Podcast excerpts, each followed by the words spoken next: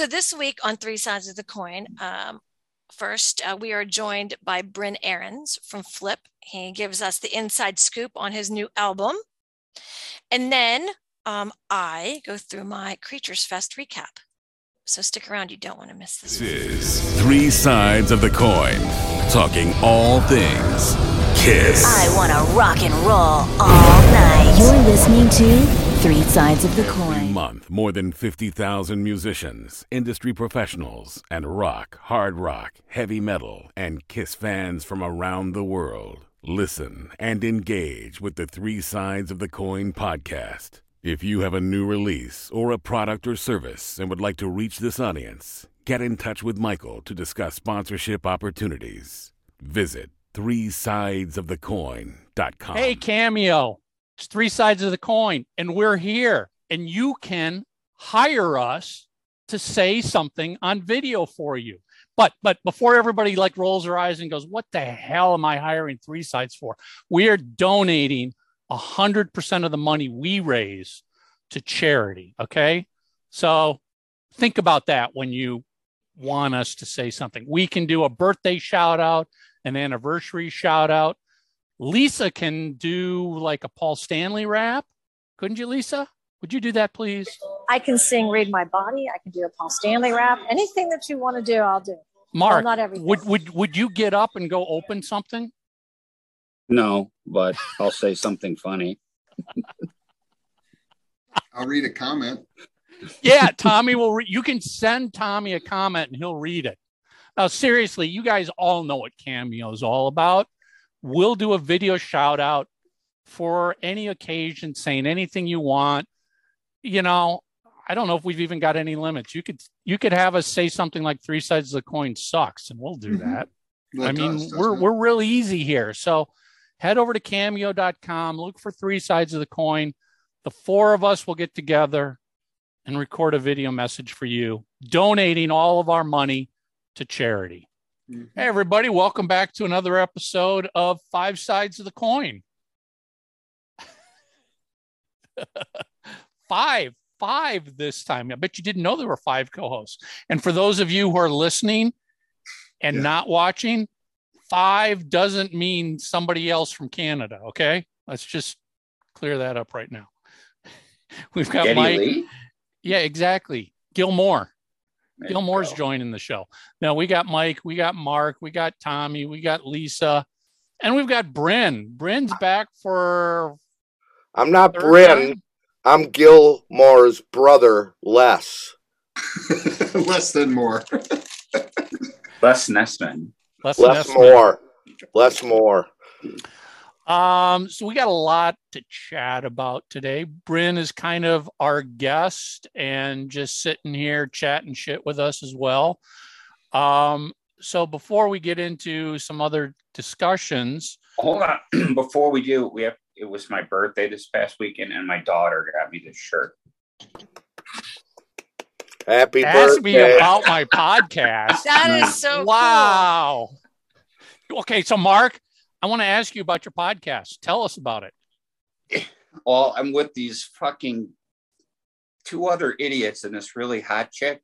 Um, uh, and we talk about a bunch of old guys and who wear makeup and high heels. That's pretty Please. much the gist of it. But today it's So. three idiots. I'm guessing Yeah. I'm not the hot chick. Not Listen, scenario. Bryn, if you'd like to be the hot chick, nothing wrong with that. Yeah, it is 2022. I mean, you can kind of make that shit up as you want now. I had my week. I had my week as a hot chick. Um, so um, Tommy. Yeah. Comments. Do your job, man. Do your job. You know, there's not much to read this week. There we go. Uh, He's uh, already backing out of his job. No, most people just they really like the interview. We've had a ton of people watch, but most of them are a great interview, great guest. The one comment that's lengthy, other than that, would be James West. I thought I had left this comment earlier, but I guess I didn't save it. Anyways, I saw Krokus open for Kiss in January 1985 in Fayetteville, North Carolina. My first concert at 12 years old. Very cool and good interviews. There you go. Yeah, um, you know, Mark Sirachi was was a lot of fun to talk to, right, Lisa? uh-huh.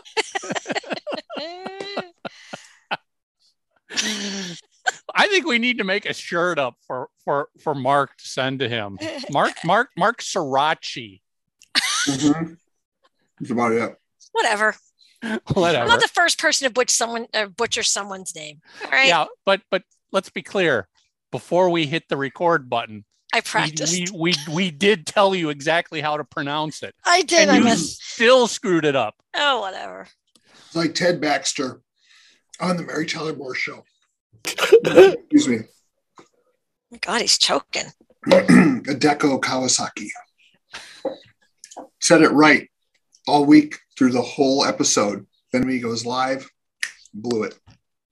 It's Lisa. That's our Lisa. That's our Lisa. we It's love her for that. We love her for. Mhm. She was so much entertainment last week. I was. I was just. I was on the money. You know, between your upper deckers and Srirachi, you know, we were laughing with you. Maybe a little at you too. It's okay. Um, so eh, real quick, anybody at home have a discussion about upper deckers with you, Lisa? No, not at home. But it was. It was like the. It was like the the the line of the whole weekend. Which and it made me giggle even harder. It made me giggle even. Every time that word is now said, I just can't stop laughing. I'm like a. I'm like a like a little kid. Just so you guys know, before we hit record, she actually called it a double decker. Which would We be go two twice. people. eh? oh, that was so funny. I don't know what kind of toilets Lisa has, but she's got a double decker. I got a double. I got special special toilets here at the house. Um, all right. So We're- afraid to ask. You You have no idea what an uh, upper decker is, Bryn? Oh, come on. He's from Just have 'em Minnesota. Le- Le- just- Lisa, Lisa, you you explained to Nope. what an upper decker is. Nope. I'm guessing it's a horny thing. No. No, that's what I said too. I thought it was like sexy time thing, and it's not. Not Well, sexy you're time a thing. scat freak. You, you know. I mean, No it could be. sexy time. No, Oh. no sexy time. I just suggest you watch that little snippet because it makes it. It's not funny until you watch that. Just because I laugh, I laugh uncontrollably. We we, Fun- we we we literally were videotaping as as Lisa Googled upper decker and we saw her live reaction to discovering what it was. And I saw a bit of that, but yet I'm not recalling what the hell it was. Well, it's basically when someone takes a dump in the upper part of your toilet The tank. in the tank. Oh, good lord! That Say doesn't, I, And- I and- see. And then that when doesn't flush- really happen. I never saw it happen, No? but apparently I was does. the only one. Well, now I'm including you, Brent. I was the only one who did not know what this was. And I even asked my husband. He's like, oh, yeah. I'm like, oh my God, am, am I? Bryn, Bryn, what kind of rock star life have you lived? I think if it's you a don't man know thing. what an upper decker is. Um, he's he's normal. Mhm. oh, please. He did not partake in such childish acts. Oh, come on. I bet he's partaked in some other very non-childish acts out in, in, in his life. Maybe Come one of the on. sexy the sexy time ones. Yeah, he's not admitting anything. No, he's pleading the fifth. It's. I'm, I'm, I'm, I'm thinking there's going to be a new flip song called Upper I had a really ba- bad bus driver once, and when he got out of the bus, I ran the steering wheel like around the crack of my ass. That's awesome. Awesome. See, I, I think that stuff's funny. See, After a show, I had to get in a really strange position to get it to spin right.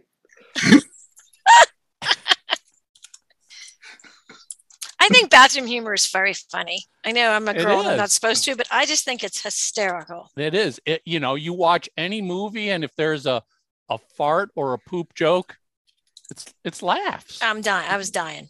And Yeah. then that turned into an entire weekend, an entire weekend of potty jokes the whole time. were you were were you careful flushing the toilets all weekend? No, but I, I will tell you that Lee was always like checking before she went in after. Me. oh my god. Oh, let's get to You our take the top of the let, let, let, let, let, uh, let, let's talk about Flip. Yeah. Flip has a new album out, and I can't. This makes it's called Too Dumb to Quit. That I kind of think- describes this show, if you ask me. Yeah.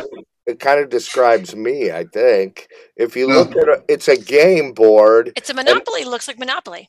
Well, it's a takeoff on uh, "Flip Your Lid" by the Beatles.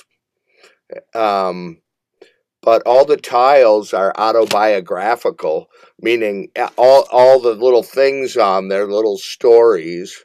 That's God, cute. can I make that work? No. Um, are true. Like light rigs falling on you.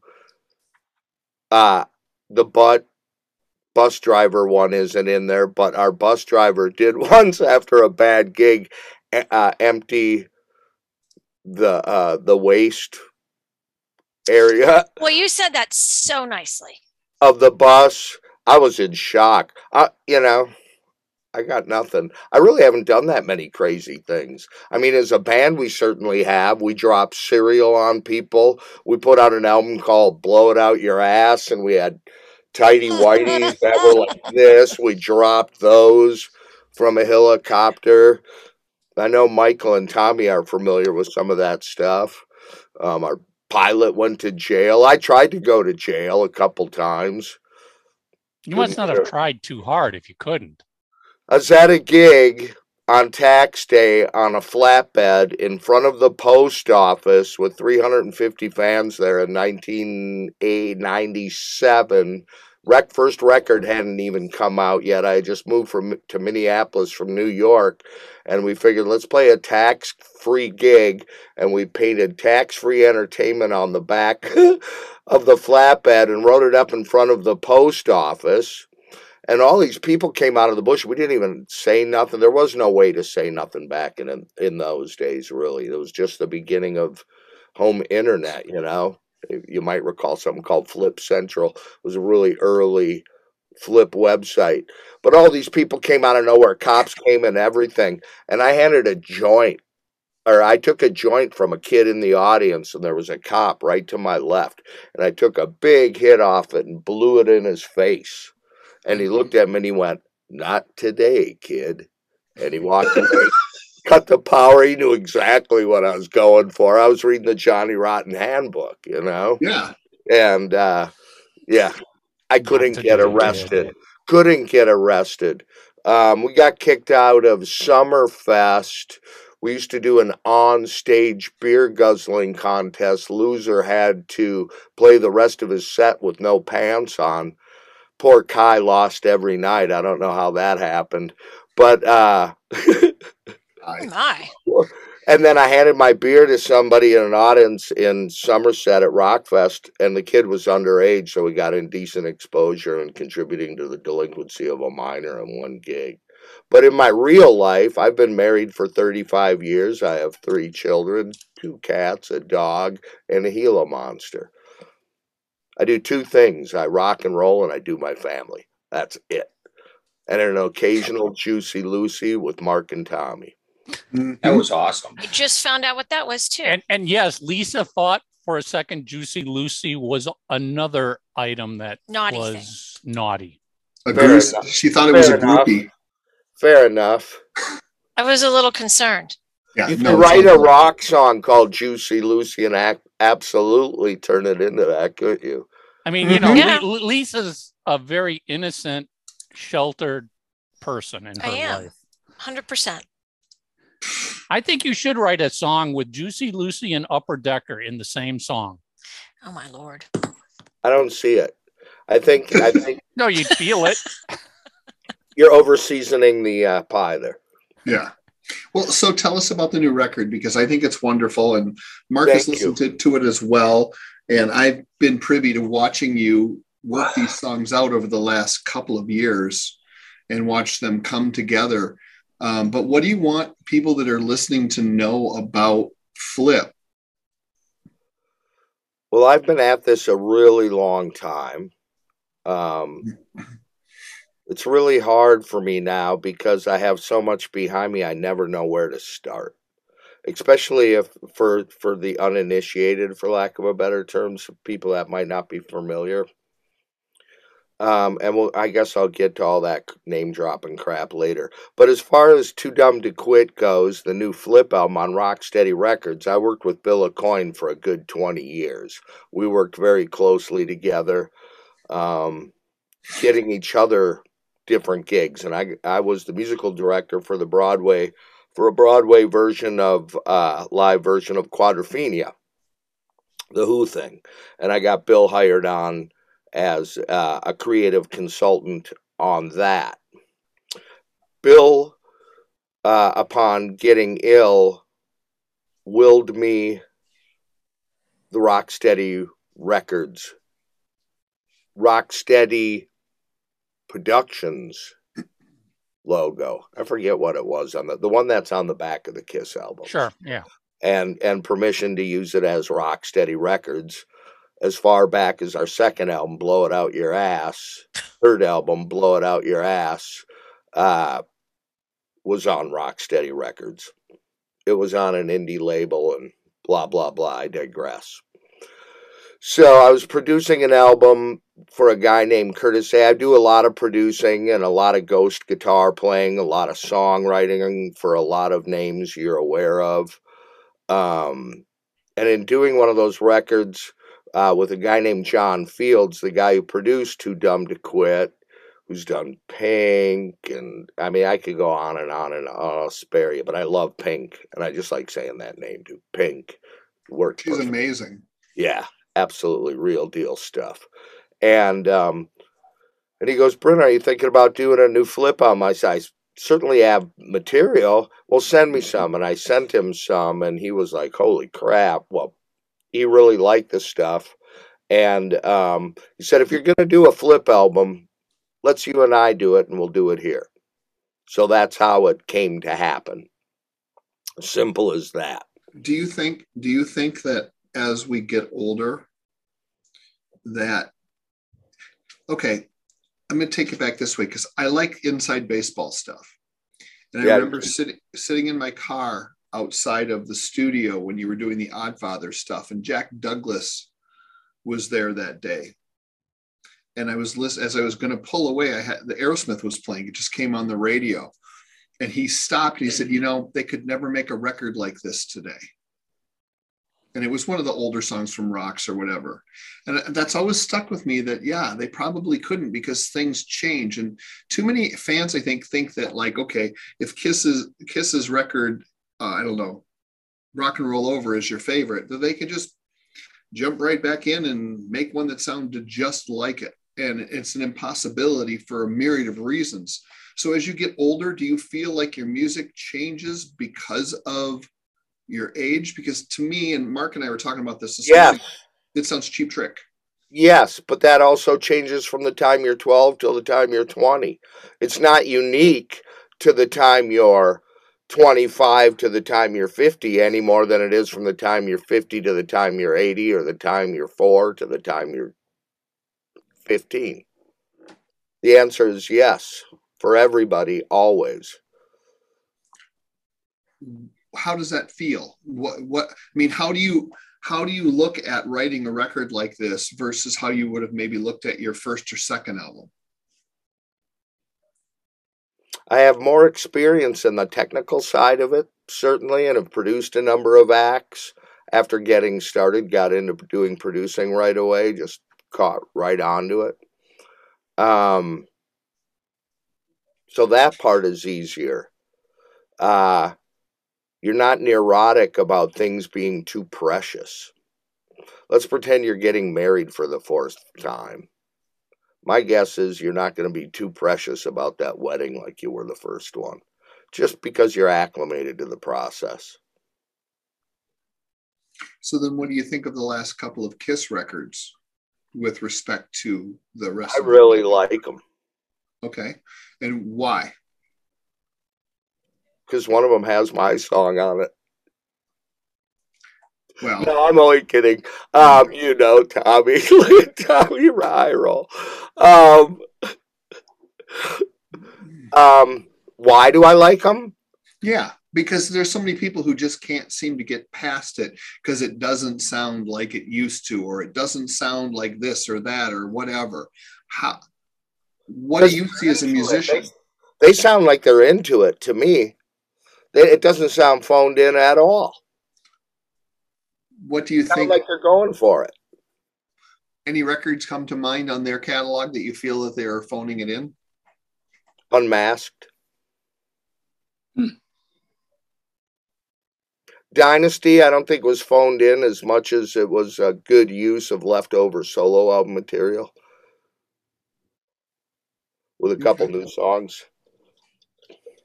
I, I find that I because they were obviously going in a new direction for Unmasked, it didn't sound phoned in. What to me sounds phoned in is uh, is hot in the shade. I just think no one cared. It was just here's my matter of fact, literally in some parts, here's my demos. Didn't even bother going in and recutting the damn things. Um, you know, it just sounds bad. It's lifeless. I have to admit to listen. a- I probably heard that album once. Unmasked had a purpose. I mean, they purposely were sh- steering the ship into pop territory. So that's how come I don't I don't agree with that uh, analogy. But I mean, everyone's you know free. Fair enough. Yeah, I will tell you uh, in, in the most genuine of genuine ways, because Tommy and I were talking this morning. I don't know what it was. Uh, we have mutual friends who certainly know a lot about your band. I've never heard a single or I know I know nothing about Flip. It just was always off my radar. I don't know why. It just was. Well, we weren't Um, huge. That's why.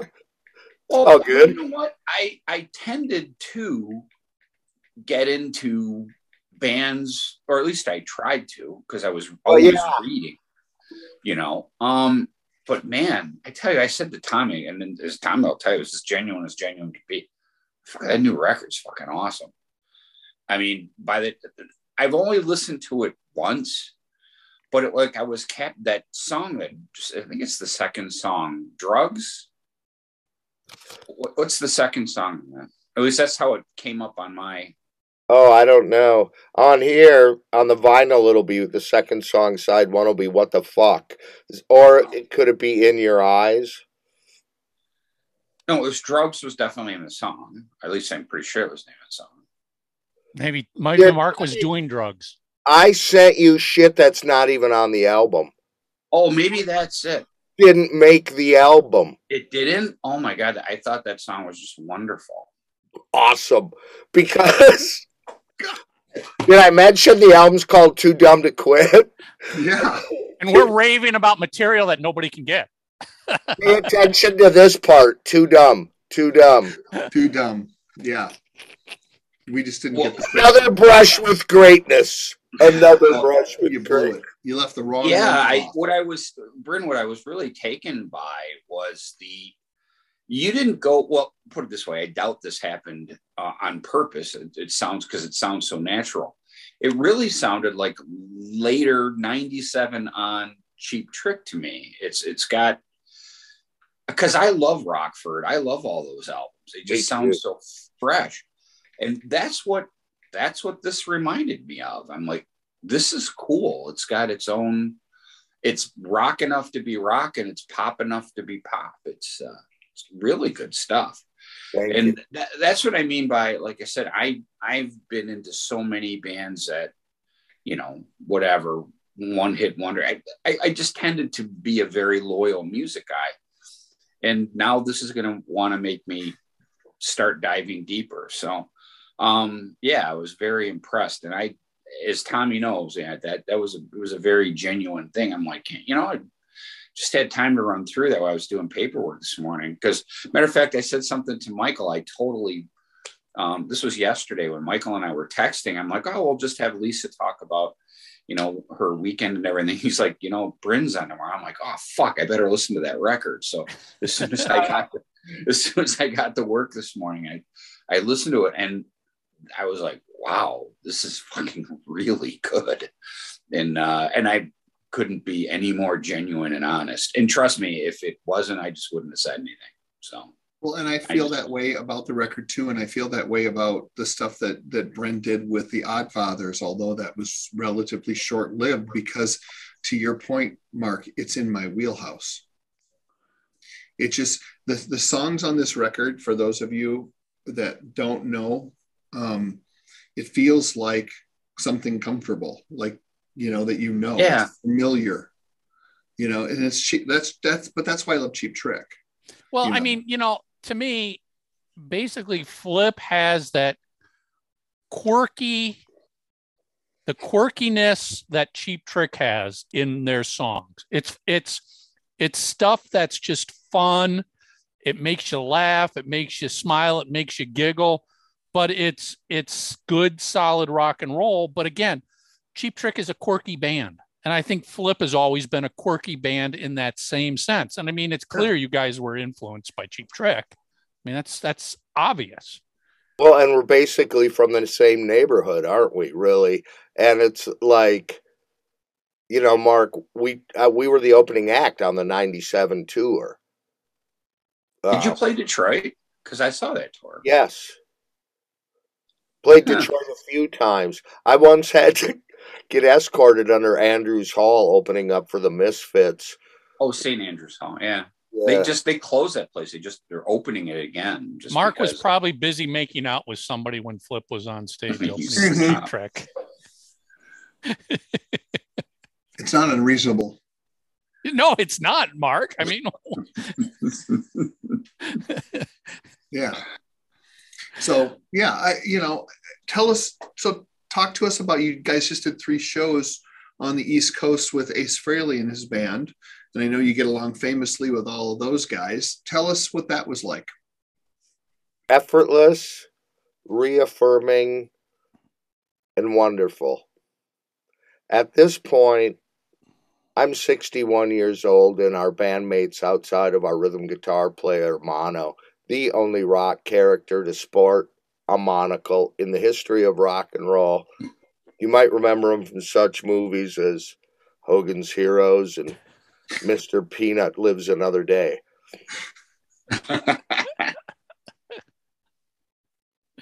But what? Why was it all those things?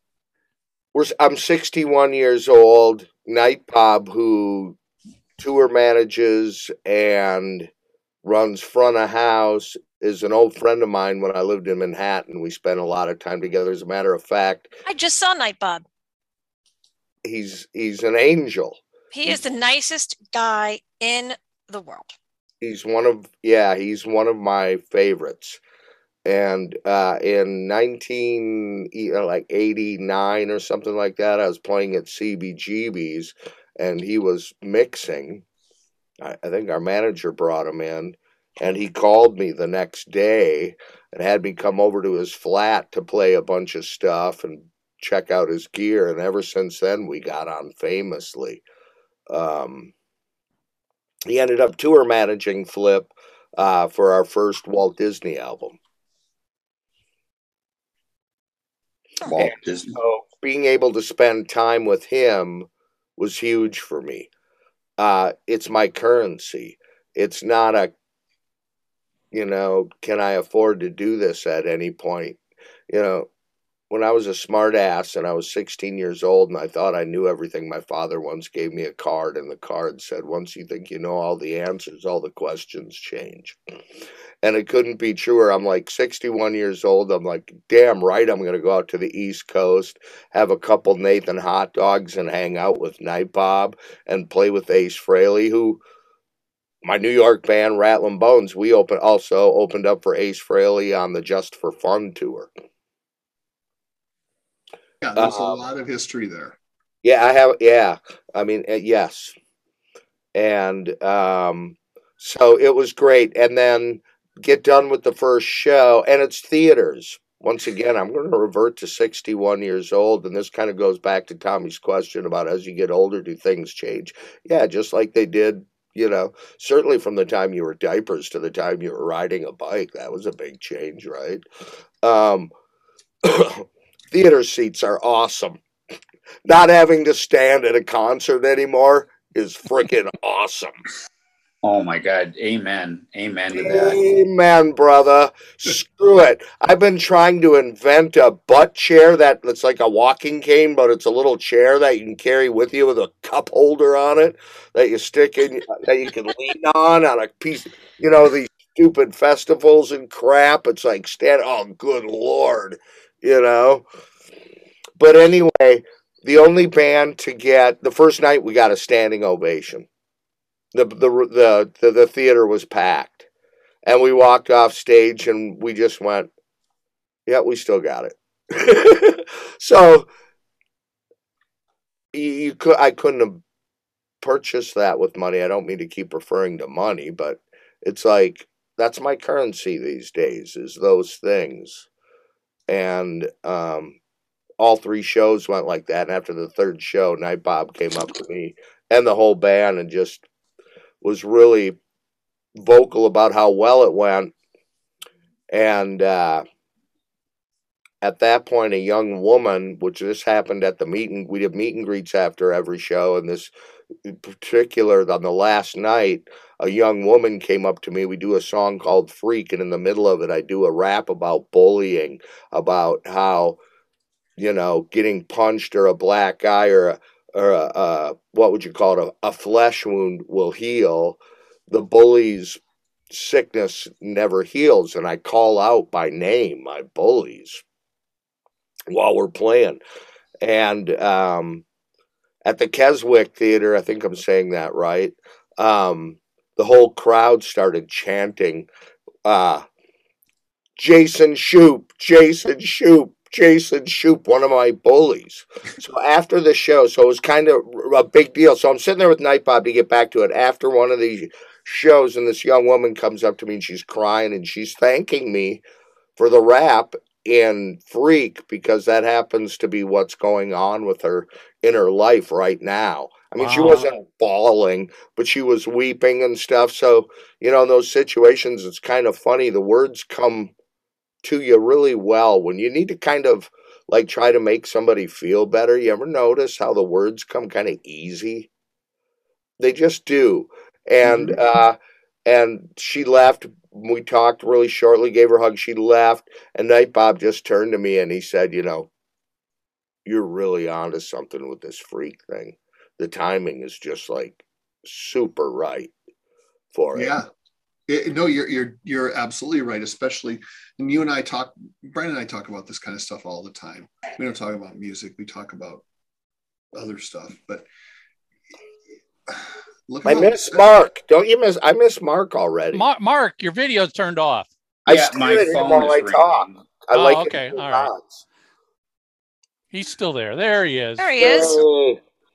Just with the volatility of the world right now, having someone that you can talk to or that understands how you feel or has been through something that's you know similar to what you've been through can be of great comfort to a lot of people you know? And i think that that's probably why you've hit a chord with people regarding that whole thing because everybody's had that growing up you know to one degree or another. So these kind and just the ability to talk to a crowd and get a response but get that response in a way that's uh, fulfilling, for lack of a better term, on these shows with what I consider a real rock audience. Ace Frehley audience is a friggin' rock audience. You know what I mean? Straight up. And uh, that felt great. That's awesome. Well, and it's cool that you got to do it. And a lot of people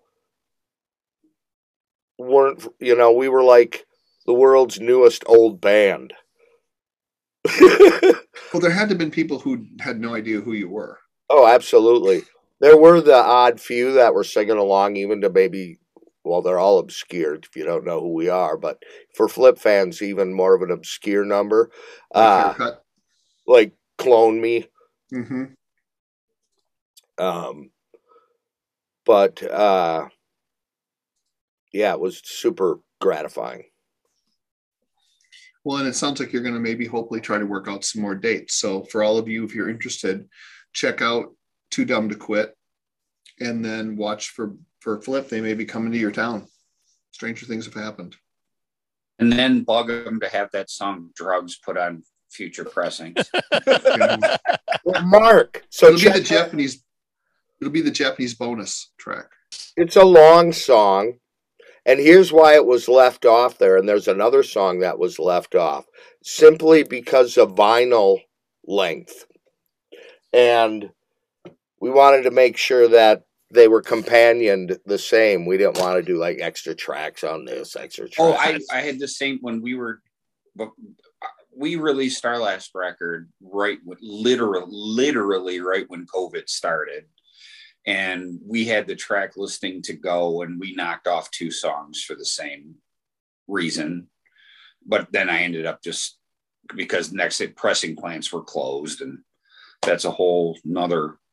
the other song the funny thing is so we took drugs off it and the other song that got taken off is called go go 420 i've been trying to write a 420 song forever because the idea is what time would a radio station play a song called 420 I'm thinking 20. 420, but mm-hmm. just just a passing thought. But so we wrote it, recorded it, and it's kind of like rock around the clock. Like uh, it's 104 in Singapore,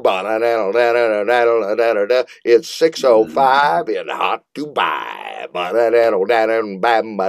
Ooh, it's 420 somewhere. Go, go, go. It's kind of cool, but maybe someday we'll do a a kilo bale marijuana sort of uh, themed single with drugs and 420 on it and just a picture of kilo on the front Well, Which you know, would Ti- be perfect. To- Tommy, instead of doing like a a a bonus release for Japan, which let's be honest, Japan isn't craving bonus material from Flip. How about a bonus material for Iowa instead? I think it's all bonus material let's let's do an album that's nothing but bonus material I Anything could remember- work. So, some somebody like a year ago released a 10 song EP. And I was just like, what? I suppose you could call it whatever you want, but i like it a kind 10, of a, a 10 song EP is not an EP anymore. It's a LP. Oh. It's Hold an on, lp hold, hold on. Let's. I will tell you one of the things that has drove me crazy since what I think it was 1982. I love the Coda record from Zeppelin, which was basically oh, yeah all left. Out. Are you kidding? That album's phenomenal.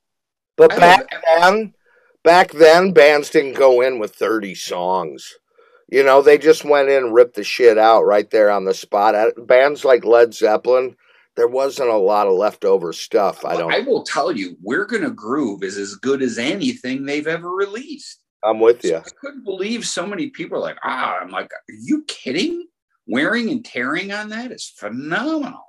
I mean, that that record just smokes. And even to this day, people blow it off. I'm like, I'll take Coda over in through the outdoor any day. Don't get me wrong. I like in through the outdoor a lot. But I mean, I like like like like Dottie like. yeah that's it dottie like dottie like So yeah, but I don't know why that album gets the, you know, doesn't because that's all that was. It Well, was it, all I think that well, first off, the, the album cover is is horrible. Oh, and and it was into the outdoors wasn't? No, no, no. I'm not saying Paper no, no, no, no. I'm, I'm not saying it isn't, but at least like the in through the outdoor came in a bag and there was a lot of press behind it, and it, you don't weren't sure what it was. And then the cover, you could the colors would pop up if you put water on it, things like that. Whereas with Coda, it's like it. A lot of people probably didn't even know what the mer- word meant, and there was like no promotion at all. well i think the point was but coda isn't really bonus tracks it's a whole collection of outtakes i think we started on bonus tracks but i could be wrong Yeah, but come on, bonus tracks, outtakes, pretty much. You No, I say mean, tomato, I say have a package when you have a package or an album that's good enough and then there's like these extra things attached to it it's always weird to me it's always struck me odd Well, uh, look, how many times you?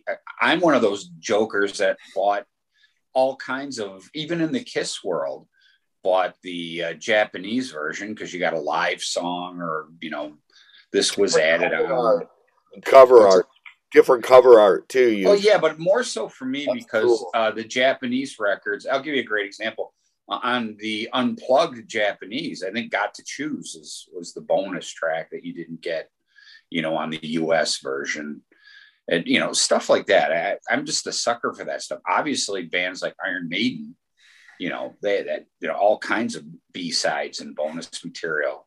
And that's the stuff that I still to this day, you know, still love collecting the live songs and uh, you know stuff like that. It's it's it makes it more fun. It really does. Just as a music fan, I love hearing that there's Buckcherry's another thing. Their last few records had bonus songs for the Japanese market.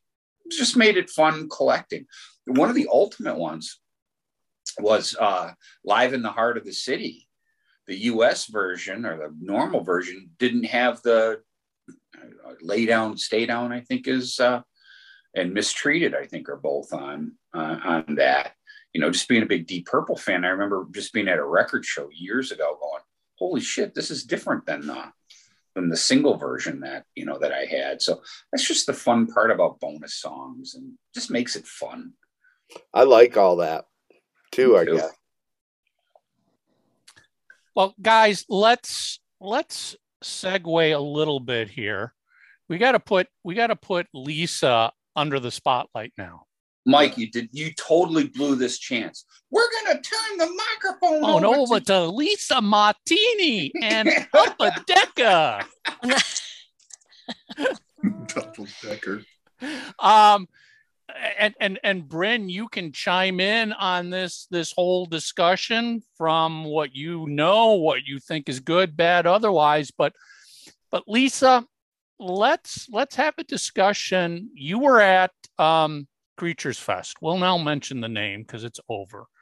Um, and I think I think before we go down this road, let's just clear up once again so everybody knows the re- the reason we didn't mention this prior to the event was pretty much for one reason and one reason only.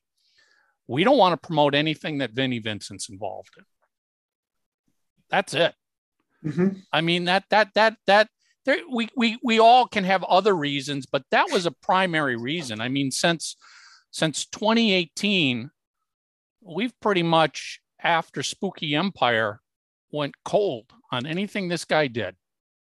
Not promoting, not talking about, not getting involved in. Was Vinnie Vincent at Smoke Smoky at Spooky Empire? Yes, yes. Okay, I'm sorry, I, I didn't go. I had something to do with. April 2018. So we we the promoters brought us in to interview him, and you know, and we've we've shared this on the show. I mean, the last minute crap he was pulling, calling Tommy on his cell phone literally a minute before going on stage, saying, you know, I want the stage rearranged and I want a table and chairs and I don't want couches and you know, and then what Petey told us afterwards and what he, Oh, he, he with. was all the P. Here's, here's, you know, I don't know if we mentioned this back in 2018 in our wrap up, but one of the things that stands out for me, and this is a big fu to the fans from Vinnie to the fans. You guys remember he left, he stayed in a different hotel. Yep. Remember? And then he threatened not to come back. Yep. Yep. Guys, that's directed straight at the fans. Forget how we feel. That's where we're like, you know what? I don't think we want to do business with this guy anymore. Nope. And and and you know, then shortly after that, we had um, Bobby Rock on, interviewed him. He talked about his book, his time with Vinnie Vincent Invasion.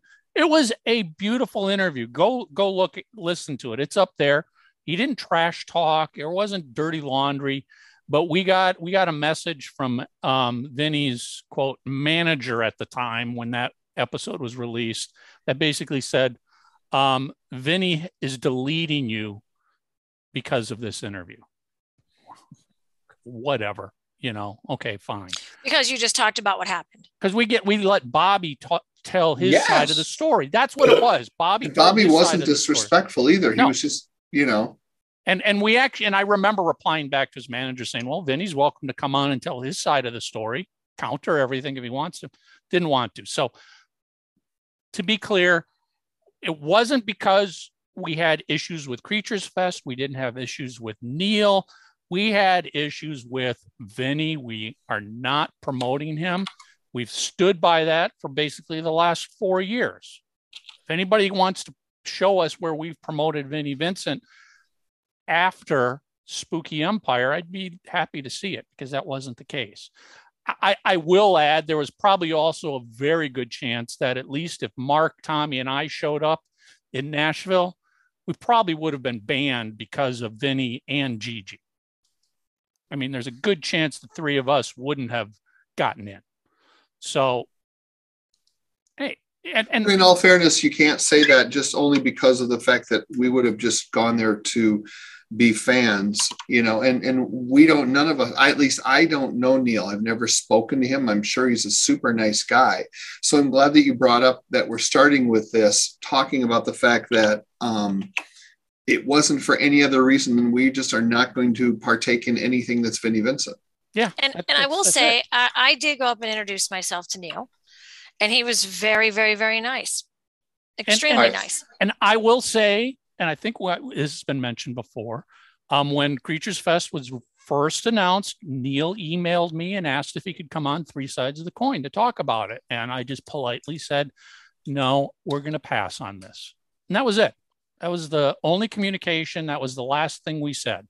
So again, it's not that we had issues with Creatures Fest or Neil, who was the promoter of this. It was purely Vinnie Vincent. That's why we didn't talk about it it's well, a little bit in a little bit peter criss too and we love peter okay? He's from my childhood but we have a problem with his wife and and so well, she's got a problem with us. we don't we she's don't got the problem. with us. Yeah i got no, i would love to go to those events but we act, also know for a fact she tried to get us banned from the atlanta 2018 expo. But that's my point which so, which Peter was not even involved in. Yeah, she the, tried to get the us promoter. The promoter told us that yes. to our faces. Yes. So it's not it's not something we heard online or whatever. Hey, real quick, while while you guys are bearing your souls, um, you know, we had some, you know, on some other Kiss forums about, um, you know, us not talking about the event or whatever. Look, guys, and I said this months ago. Um, I had a very, very busy weekend. I had a gig that was booked long before I even knew what a Creatures Fest was. Because with this, when I do my little KISS project that I do once or twice a year, we usually book those things six months in advance.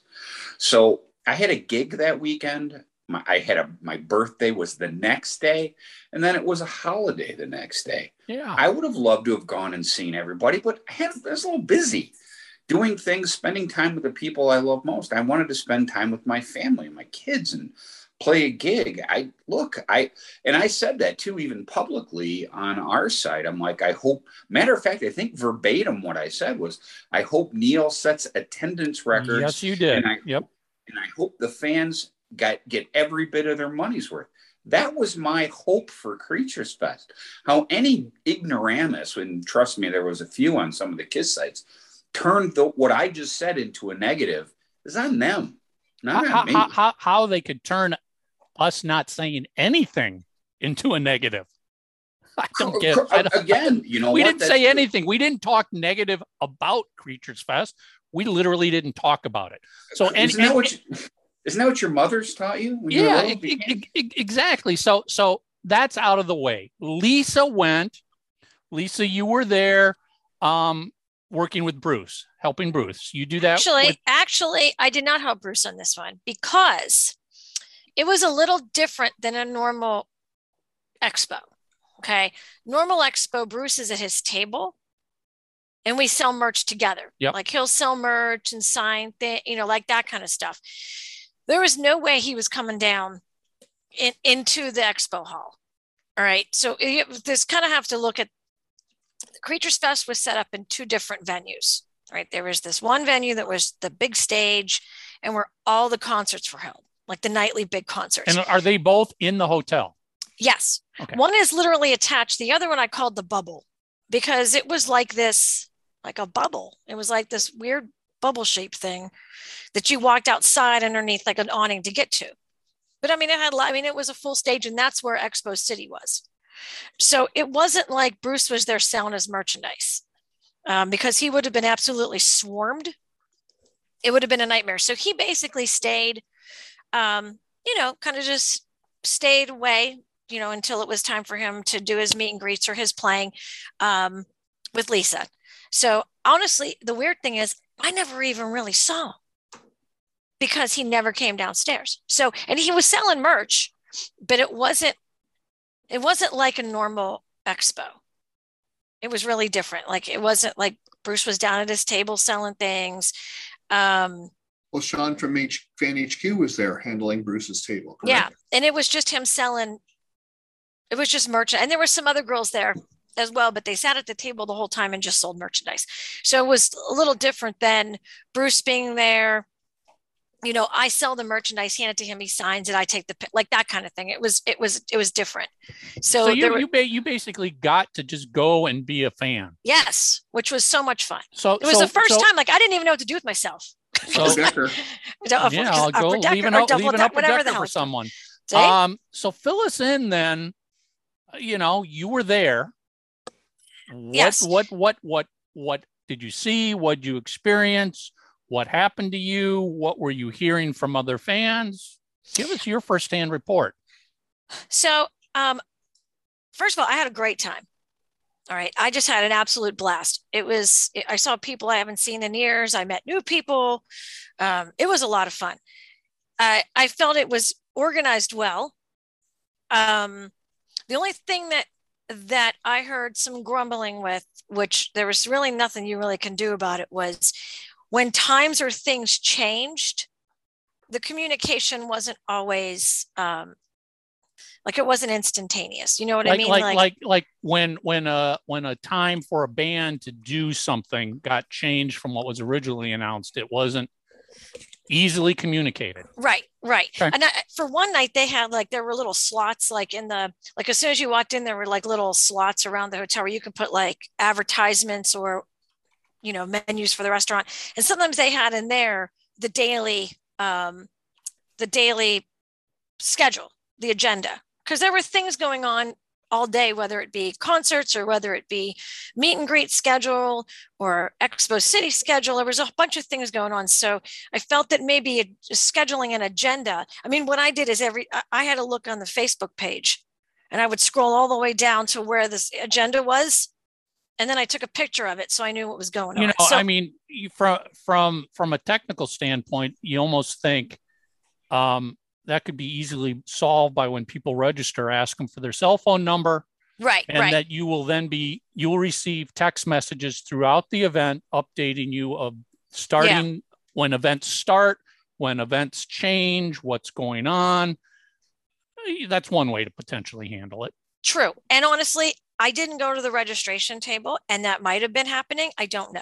Okay. But for me, it was just, I mean, I knew stuff was happening, but I literally went to the Creatures Fest Facebook page and found like when Neil did and that. and, and let's let's let's and be I honest that that that's that's kind of a minor issue Oh I God, mean, yeah. tiny, like itty bitty, right? Yeah. So that that was not a make or break. It was just I'm gonna give just an observation.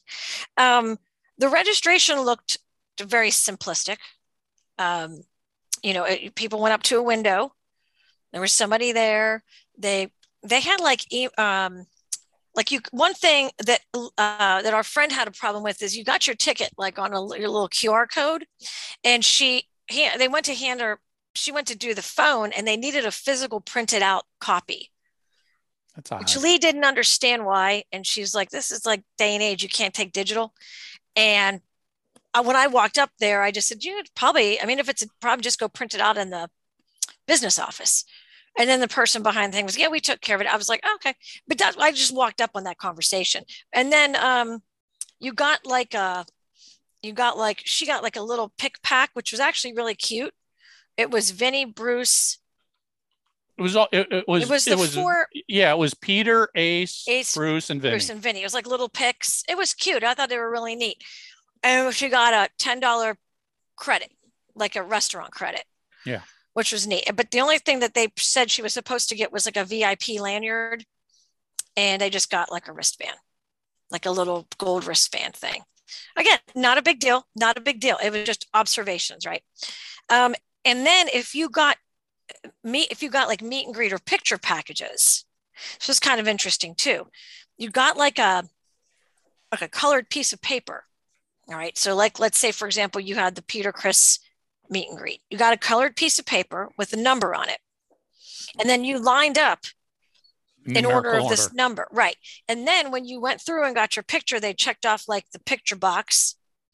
And then you went through and got a picture, then you lined up again and got an, an autograph, which is actually smart. I mean, you can zip through that picture line like this. Well, yeah, Yeah. and then people didn't have to stand there for hours waiting. That seems very well organized in that respect. Right. Now, people did wait for a long time because they, I mean, it, in other meet and greets, it, I saw the line go quick.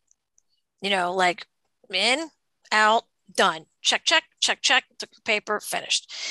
In Vinnie's line, I did hear some rumbling about the length, but you couldn't leave because you didn't know how fast the line was going to go. Right. So if you were like 110 and they were on 50, you're like, oh shit, do I wait? Do I stay? Do I go grab something to eat? How long is the line going to be? So people didn't want to chance it. So they just waited all that time. Now, again, I was not in any of these lines. So I am just going by observation. And the only That- one I saw that was extensively long was Vinny's.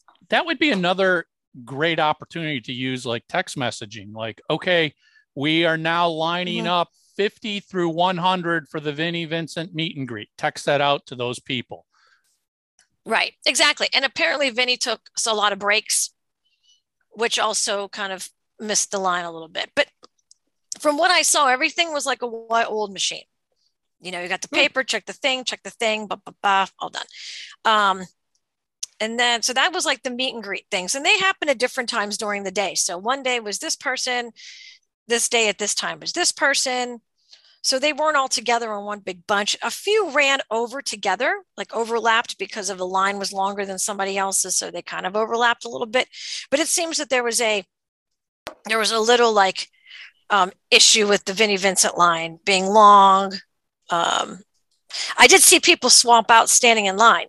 So if two people, one person would stay in line with all the stuff, and the other person would go eat, and then they'd come back and switch out with their friend, and that. Per- so there was a little bit of that going on, which was good because it was close by a restaurant or whatever you needed. Um, like bars, little tiny bars were like set up around, so you didn't have to just go to the same place all the time, which was cute. Um, so one, that one- was one- one- one thing i would add that impressed me right away um, were the meet and greet photos yeah, they were really like cool. like the the peter criss meet and greet photos Great idea. cool as hell. Peter's on a drum riser behind his drum kit with the tops of the cats that get lifted, but but then they also had cat statues on the side. So it served two purposes. It really made a cool themed photo, not just you standing in front of a backdrop, but it also allowed for social distancing, which Well, is I something know- Peter wanted. Peter was very uh, was very adamant about the social distancing. Um, you had to, you know, put you use sanitizer or wear a mask before you approach the the picture photo area. Then you were able to remove it. And honestly, I thought that's a great idea. Like you said, Michael, that was a great idea to to adhere to social distancing if that was a concern. But also, the photo was kick ass because now you got Oh, the drummer so pl- behind his drums. Hello. Yeah. I mean, a- a- Ace's pretty cool. photo was in front of like a, It's like a Star- Star Galaxy. solar system. Um, listen, Vinnie's photo was in front of the tank turret. See, I didn't know that. I- I didn't even know the tank moved from the venue because the tank was gone. And I'm thinking, how, where the hell did they set this tank up? Because it was huge. So it must have been set up in a different room. And I didn't know. Again, I wasn't, I didn't yeah, I, see I, it. I, I saw I saw some some of the pictures, Yeah. and it was just a turret. They didn't set up the treads. That's okay. It but was it still was cool. it was like a black blacked room, and there was the turret, and you're stand. So again, the the meet and greet photos looked cool as hell for and the way they of did them. them was really cool too because it- where I was in there with John Corabi when he was doing his, and they had the backdrops like in like there was one backdrop here and there was one backdrop across the way, and then this little flap came down so you can make it black or you can lift it up and there was a different background. So like switching all this stuff out was pretty quick. You know, you had like the galaxy background, you had this background. So it was like boom, boom, boom. You were able to move it around quickly. Um, I'm sure that what it took time to get all the lights adjusted, but it was still kind of cool. So they only had these meet and greets in these two these two certain rooms. Um, so that was it for the meet and greet. I did not know about.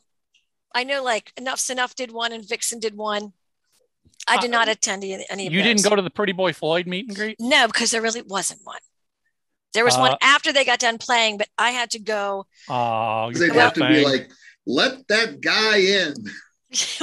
well, you know, it was I felt so bad because I wanted to go meet them afterwards, but Bruce left his jacket in the green room, and I went back after, and I was like, "Oh, I think that's Bruce's jacket."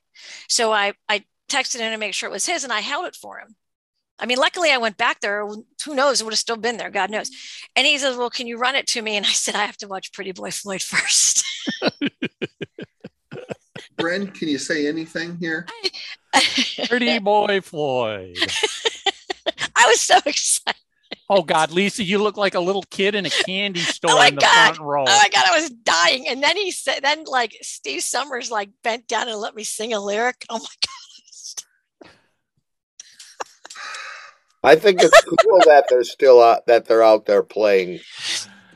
Oh no, I, I I'm all for any band that wants to keep doing it because they ha- they love what they're doing. I'm all for that. It was just it was so It's funny just- watching Lisa. I mean, it was like it was like Lisa. Imagine it the first time she ever got to see Kiss in makeup. That was her in front of Pretty Pretty Boy Floyd. She was like, I sang every word. And I was the only one. My friend was on the stage. They were working the the stage, and he just I couldn't. I told him like I gotta go because we went to see Craig do comedy, and the original the original lineup it was supposed to be Pretty Boy Floyd, Vixen, then Vinnie Vincent. All right, so now there was a six o'clock show and an eight o'clock show. This was going to see Craig and Courtney like off site, only like two miles away. But I really wanted to go catch one of their shows. So I'm like, okay, well, if they go in at six, they have to be done by 7:30 because I have another show at eight. I can be back in time to watch Pretty Boy Floyd. I might be a little bit late, but I can be back. And then they switched it around and put Vinny first, then Pretty Boy Floyd. And I was like, oh, I can still make Pretty Boy Floyd. I might miss Vinny, but I can still make Pretty Boy Floyd. Priorities. So I made the six o'clock show. I came back and it was a long, Vinny didn't play for a while. So I was, I, everything worked out as planned. Um, the, the, the bands, the pool, the pool hickey was the very first um, show which was really really cool. It was neat. It was a neat environment. Everybody was at the pool you know the stage set up. It was really cool. Um, everyone did like they did the whole unplugged. Um, and it was um, Joey Cassata Ace made an appearance. ace, ace made an appearance. He made an appearance. Uh, lisa bruce's wife sang. She sang rock bottom which was really cool i think she should have sang i still love you because she would have rocked that song singing I, um, I still love you. That would have been cool. Um, what else? So uh, the pool the pool thing was fun, and then I think that was it for that night. I can't I can't remember honestly. It was only like three days ago. I still can't remember. And then um, Saturday was like the meet and greets, you know, the thing, and then that show was. Oh crap when was the show on Saturday? I can't even remember what Well, the show Sa- was. Sa- Sa- Saturday was Vinnie Vincent. no, it, Saturday was. Oh yeah, yeah, that's right. Oh, Friday night was was. I thank you. Friday night was um Ace's band.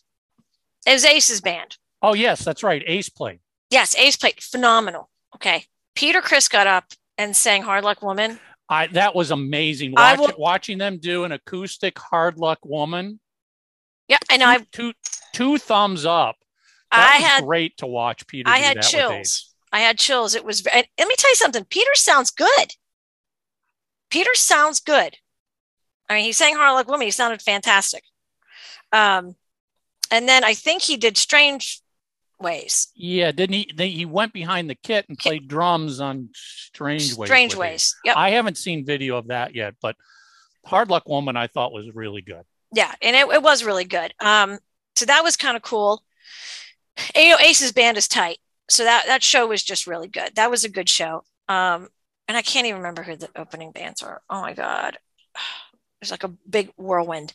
And then Saturday was Vinny.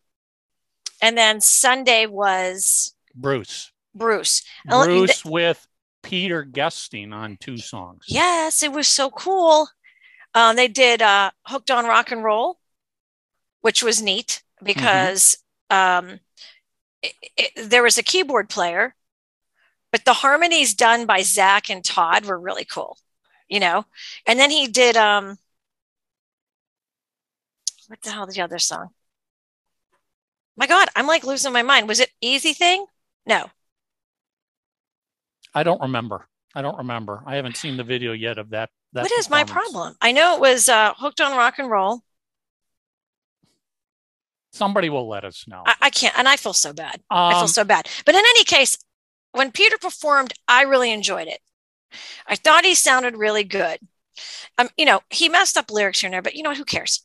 This Well, is the first. Ace- this is the first Ace- time the guy said the, Ace messed up the lyrics on 2000 Man acoustically. I who mean, cares? it. It these people. I mean, when was the last time Peter got up and sang in front of all these people? Uh, I mean, geez Louise, give the poor guy a break. He sounded fine. So you forget a lyric. Who cares? when's the last time he played with Ace Frehley? Yes. So, like to me, like messing up a lyric, I don't. It, it that doesn't matter to me. You know, I mean, ser- Um, serious question. you When- matter to me. when- That's the was- song. That was the was song. the last time Ace and Peter performed together? Was it in Kiss or have they done anything outside of Kiss? Performing. I can't remember. I don't know if he ever got up. No, I don't think so. I don't think they Would would would it have been 2000, the end of the US farewell tour? The last time Ace and Peter played together? Possibly. I don't know. Mark, you might know. I don't recall. I mean, maybe there was a special event where they did something. I don't know. That somebody will correct us if we're wrong, but maybe it was, maybe it was 22 years ago that the last time those two guys played together. Yeah. And I mean, I, I I really enjoyed the shows. I have nothing.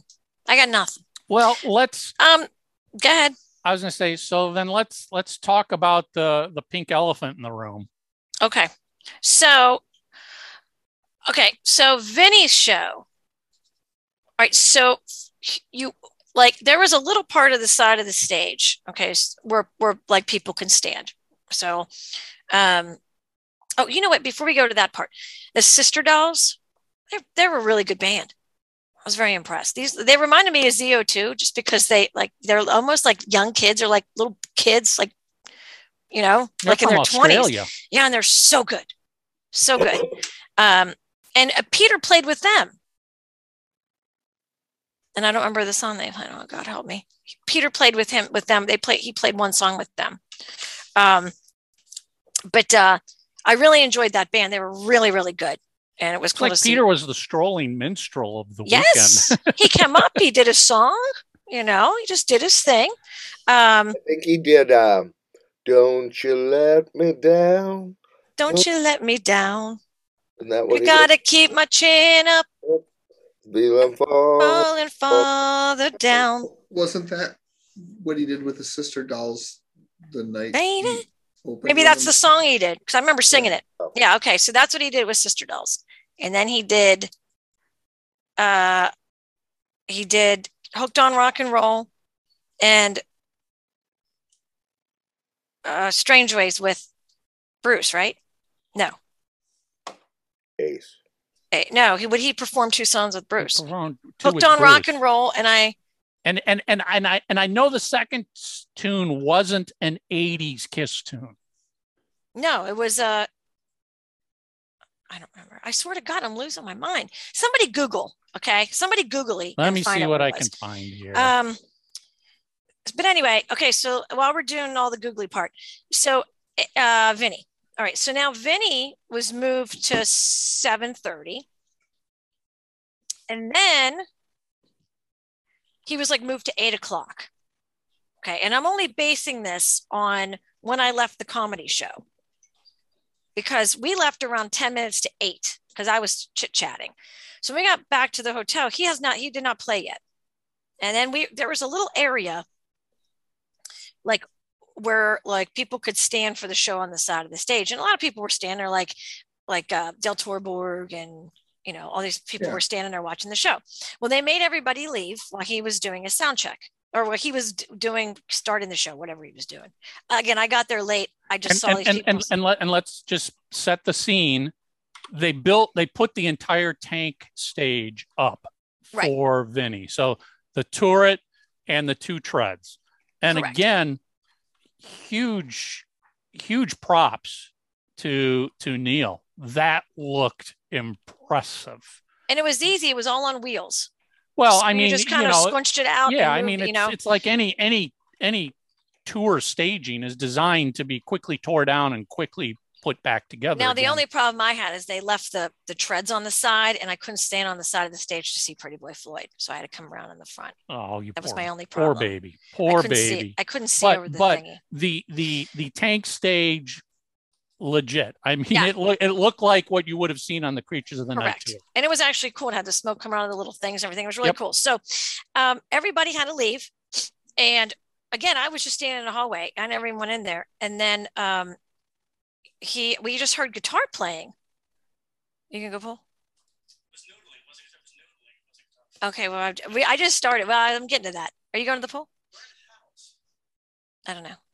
Just give me one second. I have to answer. I have to answer a question. Did anybody Google the songs? Uh, I did, but I can't see what it would have been because I don't see another non '80s Kiss song. This is where we need the Jeopardy theme song.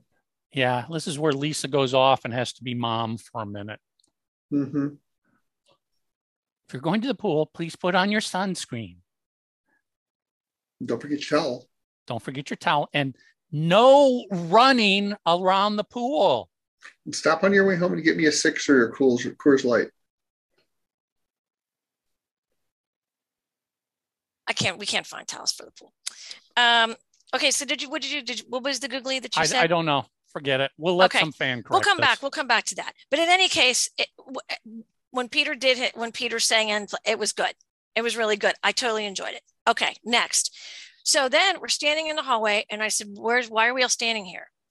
And they said that uh, there was no one allowed in for sound check. And then they said, "Well, they had to get him up on this on this tank." and all I had was this mental picture of like someone doing this with their hand, like ready, one, two, three, like hoisting them up on the, the, the tank. Cause that's, I don't think that they wanted anybody in there during that hoisting. Right. And then we just heard all this sound, like just, just a ton of guitar playing. And it went on for like mid, like a long time, even before people were oh. able to go in the door. It was just kept going and going and going. So I went back and they have like a little green room in the corner. So I went back with Peter Corey and I was just talking to Bruce a little bit. That's the first time I saw him. First time I was able to sit down. And this is like Sunday or Saturday, whatever the hell day it was. Saturday. So we're talking a little bit. And then Ace comes in. So now Ace and Bruce are talking. And again, we're just sitting in there, and all you hear is just guitar playing. And Ace is like, I gotta go see what's going on. So he walked up and walked into the into the room. So then Bruce was like, I'm gonna go too. So Bruce left. So it's me, Lisa, and Ace's girlfriend. Ace's girlfriend is very nice. First time I ever met her. She's very, very nice and pleasant. Um, so the three of us look at each other. We're like, let's go too. So all of us went in and they just opened the door and he's still up there playing. And I'm like, well, is he just to, is he like, this isn't very climactic. You know what I mean? Like I expected, like, it would have been really cool if like he came up from the tank playing. Okay. Let's say you were walking in and he like rose from the tank that would have been kick ass. But he was just standing there, like not climactic, climactic Well, at all. he- just yeah, and- people and- walking the door. It's like, oh shit, there he is playing. And, and you know let's what I mean? make sure everybody understands he had no band. no, There was no, no. drum kit on the top of the tank like you would have expected. It was just, it literally was Vinny alone. And even though at the last minute they told people no photos and no video of everything Vinny's doing, even though that was promised very early on in the promotions. Um, there's plenty of photos and videos out there. Just go, go on YouTube, go on Facebook, look. Uh, It was literally just Vinny standing on the tank soloing for like 20 minutes. There was no band. He was playing to backing tracks. no, not even not when everybody was walking in. There was no backtrack. It was just him. just and again, it, uh, you just heard it. You, we were sitting there from behind, and it's like, oh my god, are they letting the people in? Because they were people were like lined up at the doors, but you could hear him playing.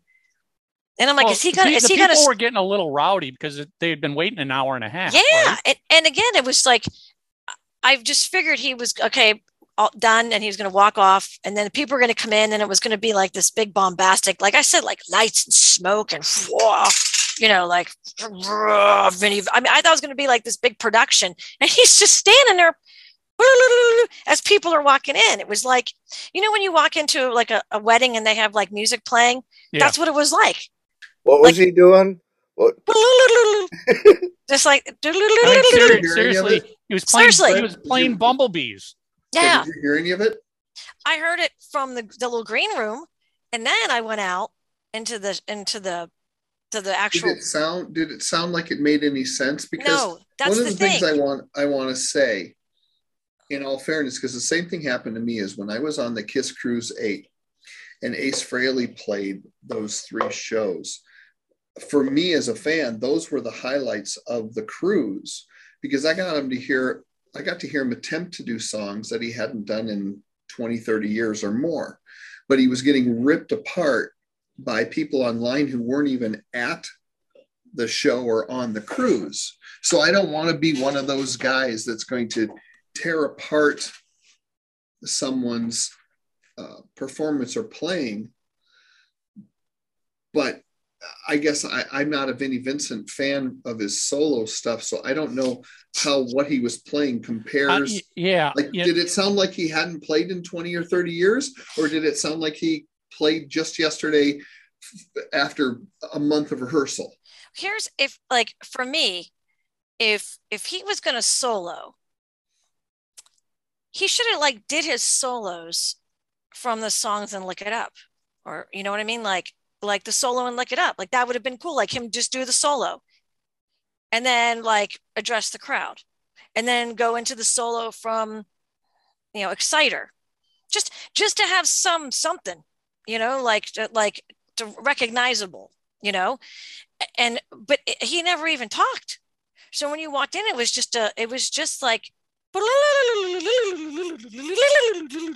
By the way, some geek is going to go, Lisa. That was Rick Derringer who played the solo on Exciter. I'm just whatever. saying. I'm just making a point. So just everyone shut up. Um, but you know what I'm saying. Okay. So he- okay, I'll pick another song. Excuse me. Um, but just like picking pick a recognizable solo. You know, like even if he wasn't going to play anything, it would have been cool to hear the solo from Lick It Up, or it would have been the. You know what I'm saying? Like I I oh, mean, shit, yeah, he's playing the solo from X song because I don't want to mess it up again. But that's not what happened. Well, Okay. I, I I think ultimately, and this is what a lot of people and, and and first let me add, if you were there and you had a great time, that's all that fucking matters. I still had a great Yeah. time. I don't who- give two who- shits. Who cares what us knuckleheads thinking or saying? If you if you spent your money and went there and had a great time, end of story.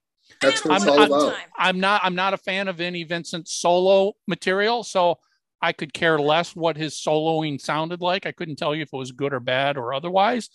I will tell you that from the very beginning, Creatures Fest was going to be Vinnie Vincent doing a full recreation of the Kiss Rio show on the Creatures of the Night tour, which would have been freaking cool as hell. But then that got changed to he's going to do a set of Creatures of the Night and Lick It Up material, honoring both albums.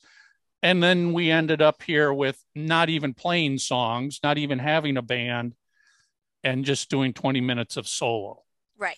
So- and again, like with you, we have two people, like Ace plays all the time, right? Constantly, Ace touring. You have Peter and and Vinny who don't play out much, but you could tell that Peter rehearsed and and and like prepared. You know, like he prepared. It seemed like Vinny just showed up and and did something.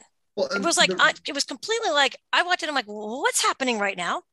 You know, it just didn't make any sense. Well, and, and the reason I asked that question simply is because I've already seen people complaining about it online. And it's like, well, were you there?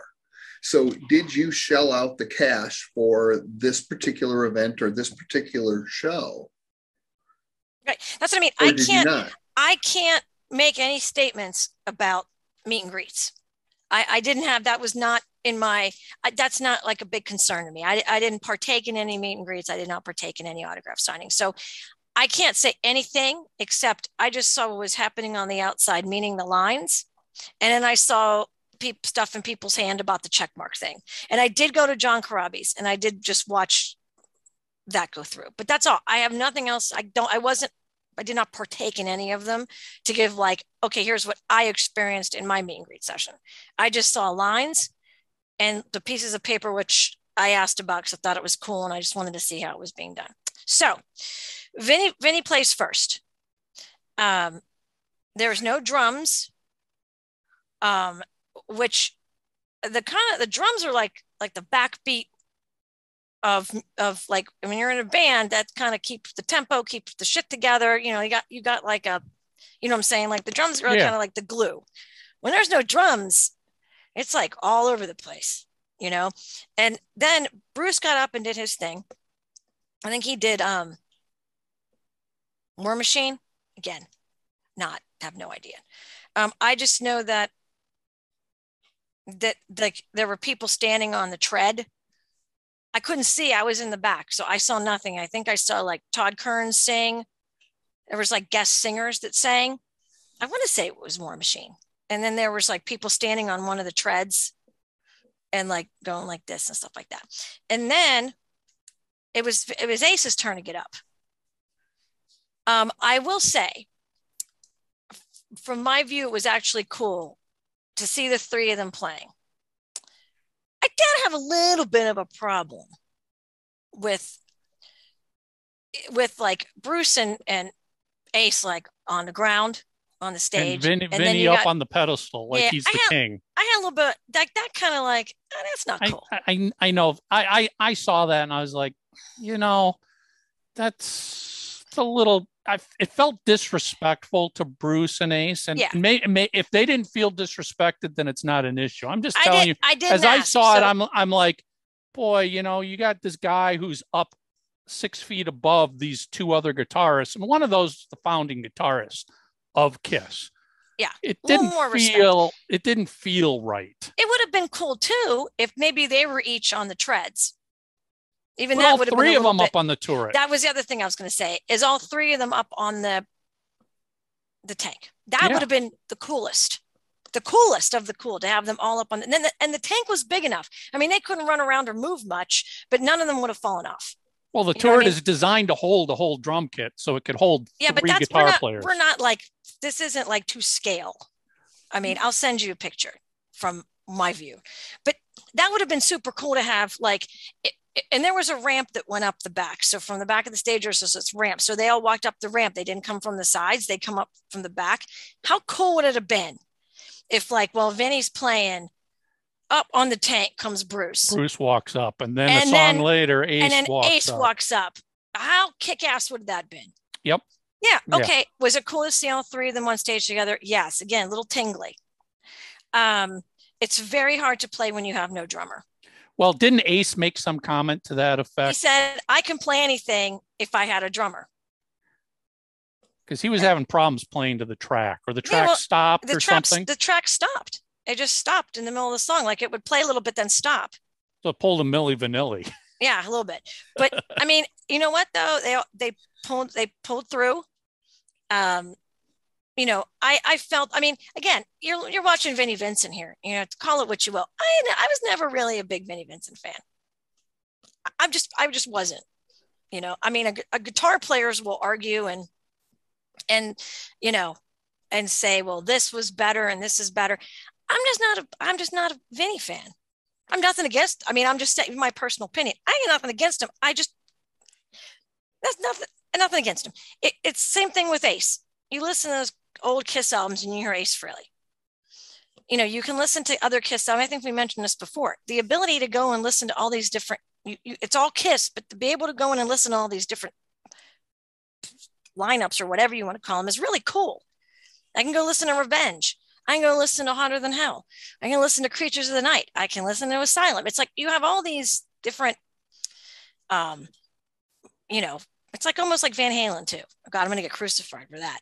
But it's that's awesome though. So not not every album sounds exactly the same, which is unique. you know, you whatever you feel like listening to.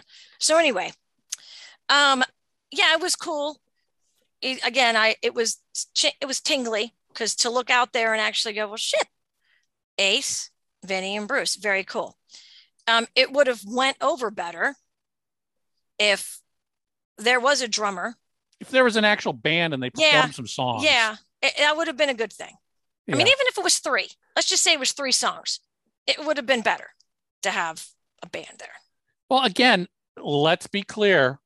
Up until the moment he stepped on the tank and started soloing, that's what was being promised to everybody. Yeah, and and there was a lot of things happening on the back end, um, that you know, just things that were changing minute by minute, happening. Um, so you know, there was a lot of, there was a lot of. I'm try- I'm trying to find the word. There was a lot of, uh, like knee jerk reactions. You know, like what are we doing here? Oh, we're doing this now. Oh, okay. I, I, And then I, two seconds later, wait a minute, wait a minute. I thought we were doing this. Oh, we're doing I- this now. I you know, like that kind of things. and and and and I have no evidence of this, but based on what we know from promoters who've done stuff with Vinny before and a little bit we've done with him, I would suspect that all of those little knee-jerk reactions were somehow related to something Vinny was doing. Correct, correct. Now, the only thing I also felt bad about was that he was how late. All right. Well, when you're that late and you have you're in a venue in a hotel, you have to have a hard stop at a certain time. Well, now these bands have the cut their sets are being cut shorter and shorter and shorter and shorter to to be done by the by that time limit. Which I thought was kind of sucky Yeah, that's always because now you're a- cutting into other bands. I mean, they spent time. They spent their time to come and do this. Even I'm, I know everybody got paid, and it's, it's sometimes it's not always a money thing, but it's the the time and the effort that you put into it. And they're just sets like, okay, we got to hurry up. We got to hurry up. We got to hurry up. That's not Yeah. cool. You know? no, no, no, no band wants to end up playing a 20 minute set to an empty ballroom because, you know, some artist two hours earlier was late getting there and went long. And I mean, also, you know that that show is supposed to be the highlight of the of the show. And usually, when you have those big acts, right? So you had the Bruce act, you had the Ace act, you're supposed to have the Vinny act, and these opening bands, you know, let's be honest, a lot of these opening bands were, you know, they're relying on all those people to come see that you know, like they're they're Yeah. relying on them. So, and then when you pull put the opening band first, everyone's like, "Peace out." Okay, done. I don't need to hang around and Nope. see Pretty Boy Floyd. I don't need to hang out anymore. And I'm not just saying Pretty Boy Floyd because I like them, but that that impacted Vixen too. Sure. So, I, I, I but I just thought that was I I thought that was kind of icky. But um, and but everything else ran pretty much, pretty much, I'd say 15 minutes, give or take. But I don't think anything was completely off off kilter in terms of a, of a train wreck. I I mean, a train wreck in terms of time, you know, like It schedule time. it just seems to me that that Neil and and the supporting folks that helped him, because I know it was a whole team, pulled off an unbelievably epic Yep. event. Yeah. Uh, think of all the moving pieces. I mean, he jumped right in with both feet from the get go to try to put on a three day event with all of those different. and he was smiling the whole time. I didn't see him like go like kiss or anything, like he was ready to freak out. You know what I mean? Like Well, start that to, might like, that might be "Ugh." hap- Like that might be that might be happening this happening week. today. That might be Yeah, like, yeah. "Ugh." um, Hold on, Mike. Michael, you remember when that happened with Gerhardt? He like had to like be hospitalized. Yeah. be here to be in Yeah, Vinny. the, year, the, year, the That's a European serious- tour. that- yeah, Yeah, I mean, the And I'm stress, the stress got to him. Yeah. And I'm sure. I mean, Neil put on a good. You know, I'm sure inside he was just a, a wreck because you to manage all that, to be able to manage all of that. I mean, let me tell you, there were there were two venues happening at the same time. There was so much equipment eh, to manage all of that. There were stagehands and crew and light. I mean, there was like a. I, I felt like I was like at a full blown concert, like not. Well, you, you, know, when it, have- it was, it was. but you know I what mean, I'm saying? Like other expos, it's not that you just have like a lighting truss and a backline, right? This was like full blown, like boom. The stage was enormous. You know? yeah, I, I, I mean, I mean, he was, he was, he was managing everything as he had hoped and planned it to go. But you know the one the one thing that people still don't quite understand is that wild card of Vinnie Vincent throws every plan out the window. Well, it was And- probably and- better that he saved that for the last and night. and anybody who's ever worked with him will attest to that whether they worked with him as a musician a bandmate a producer a promoter of an event Y- you know what happened here isn't as that far fetched that it's it's similar to what other promoters have dealt with yeah, but and at and, least and you for can't him, and you can't you can't plan for that craziness who at the last minute says i want to go on before all the other bands now not after so let's change all the sets and now i want to go up there and i'm just going to solo for 20 minutes. What do you do? Your options are either to figure out how to make that work or cancel the event? Yep. i mean you can't cancel. And I'll be honest, up until that time slot, up until six o'clock, when I went to the comedy show, everything was the way it was supposed to be. So it, I mean, it wasn't like at uh, noon in the afternoon. It was like, yeah, Vinnie's going to do this. It was literally, I'm going to go to six o'clock show, and I may or may not make it back for Pretty Boy Floyd. It was like, I'm going to cut it close. And then uh, when I was walking out the door, is when all of this stuff started to change you know then he was going to go on later then this was going to so right around that time period is where kind of the like all of that stuff started to happen. And then it was like word of mouth. Yeah. and then rumors started. Okay then rumors were going rampant. And that's why it was like i wish that it could have just been one minute i heard he wasn't going on until 10 then he wasn't then he was switching it to 8 third i mean it was just a shit show. Did you? Well, look, knowing what we know from from Spooky, I mean, literally minutes before he was supposed to come on, he wanted things Changed changed. everything. We, we lived that. That's you know, put it this way: if you're wondering why here in 2022, the four of us, well, five with Bryn, but the but especially Tommy, Michael, and I, because we experienced what Vinnie did firsthand because we were working with the promoter and Vinnie that day. We've witnessed this. Everything that Lisa's talking about and Michael's interjecting about is just history repeating itself. in a, in a, in a different venue and at a different scale, but the same thing is happening at all of them. Last minute changes directed by Vinnie Vincent. hey but at least he showed up no, i mean that True. was like the yeah, big you i mean what? let me tell you, you know what? That that that sometimes works, but not in this conversation. People traveled for for you know thousands and thousands of miles. People spent thousands and thousands of dollars. The least you could do is is keep your word. I mean, from putting a band and look, we all know we're not going into that, and that's all I'm going to say about that. There was there's much more to this puzzle that I'll it's much it's to somebody else to talk about. Mhm. certainly not us to talk about. But yeah you know there should have been a band. There should have been things that because that's what was promised. And that's what made this thing i thought as a fan enticing even to hear about. But who, what is the one thing that's constant in all this? Vinnie vincent screwing the fans. Mhm. that's that's as honest an assessment as we can and, give and, and screwing people who are trying to help him with his career. A promoter. how I'm many telling you right now, how I many promoters have been been been abused by him? I think he is now untouchable after this. Should be. Should be. I, I hope so. I mean, but I, yeah, I hope people learn their lesson. But I think there's, it's like gambling. You know, like you're down to But like Lisa, your last twenty dollars. You're like, oh, I just want to try one more time. Maybe on, just if- one if more you're a time, I'll get something. You Lisa, know, if you're a promoter, would you spend 50, you know 15 seconds thinking about booking this guy into After an what event just happened. Correct. but again, people are like, maybe next time it'll be better. Next time, next time, next time. Uh, I don't know I- if I- I'd I- want to go through the headache. I, I, I, I mean, think he's hit his next time. That's all. That's I, that- I, that- I, just want to interject with that. Yeah, I think I- he's hit his next I time. think I think people in the business, in the industry, know what they're seeing here and aren't going to touch it. Now, will Vinnie be able to find somebody else who's not in the business and maybe talk him into it, sure, anything's possible.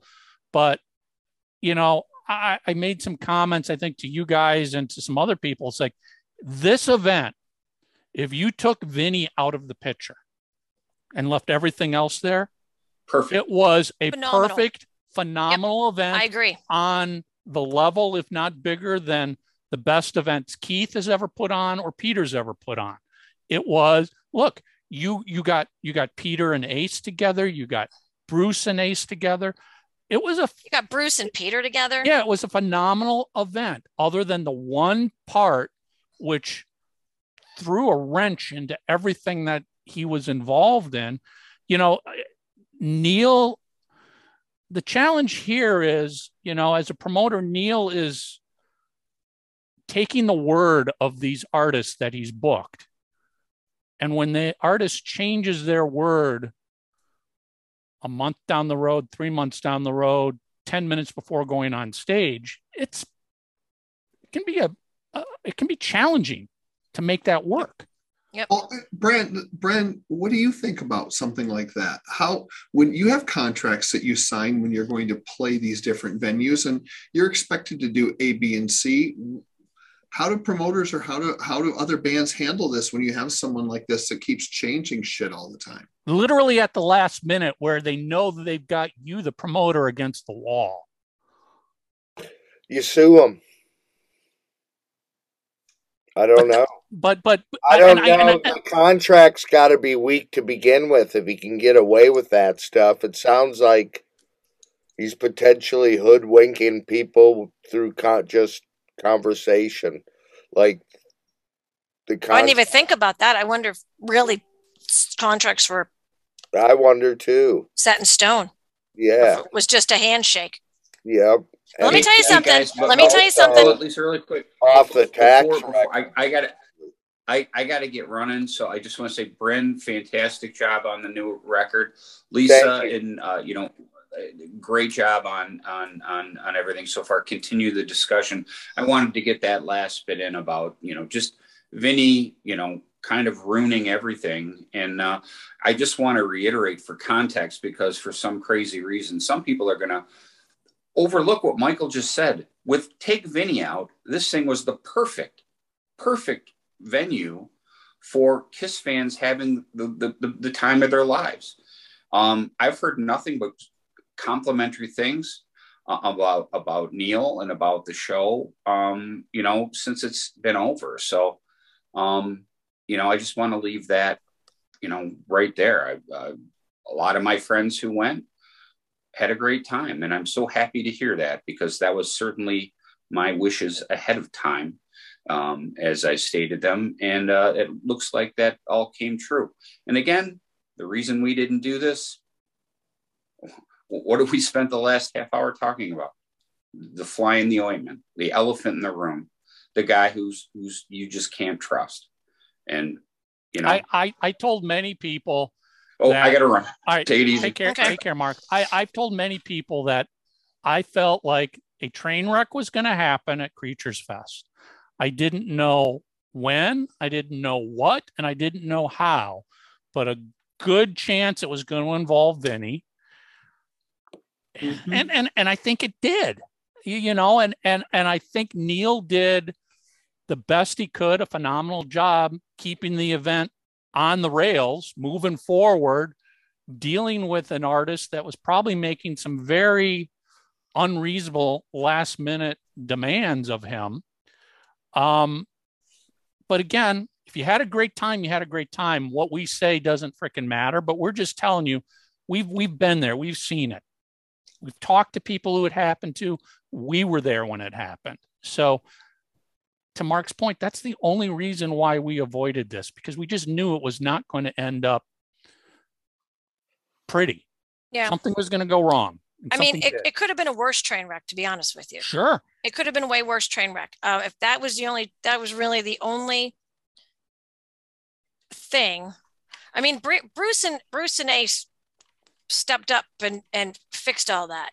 You know, what I got to mean? imagine, and this is just me guessing here, but I got to imagine Bruce and Ace did not know going into this that they would be standing below Vinnie while Vinnie did nothing but guitar solos. That I'm guessing is not what they were pitched and agreed to.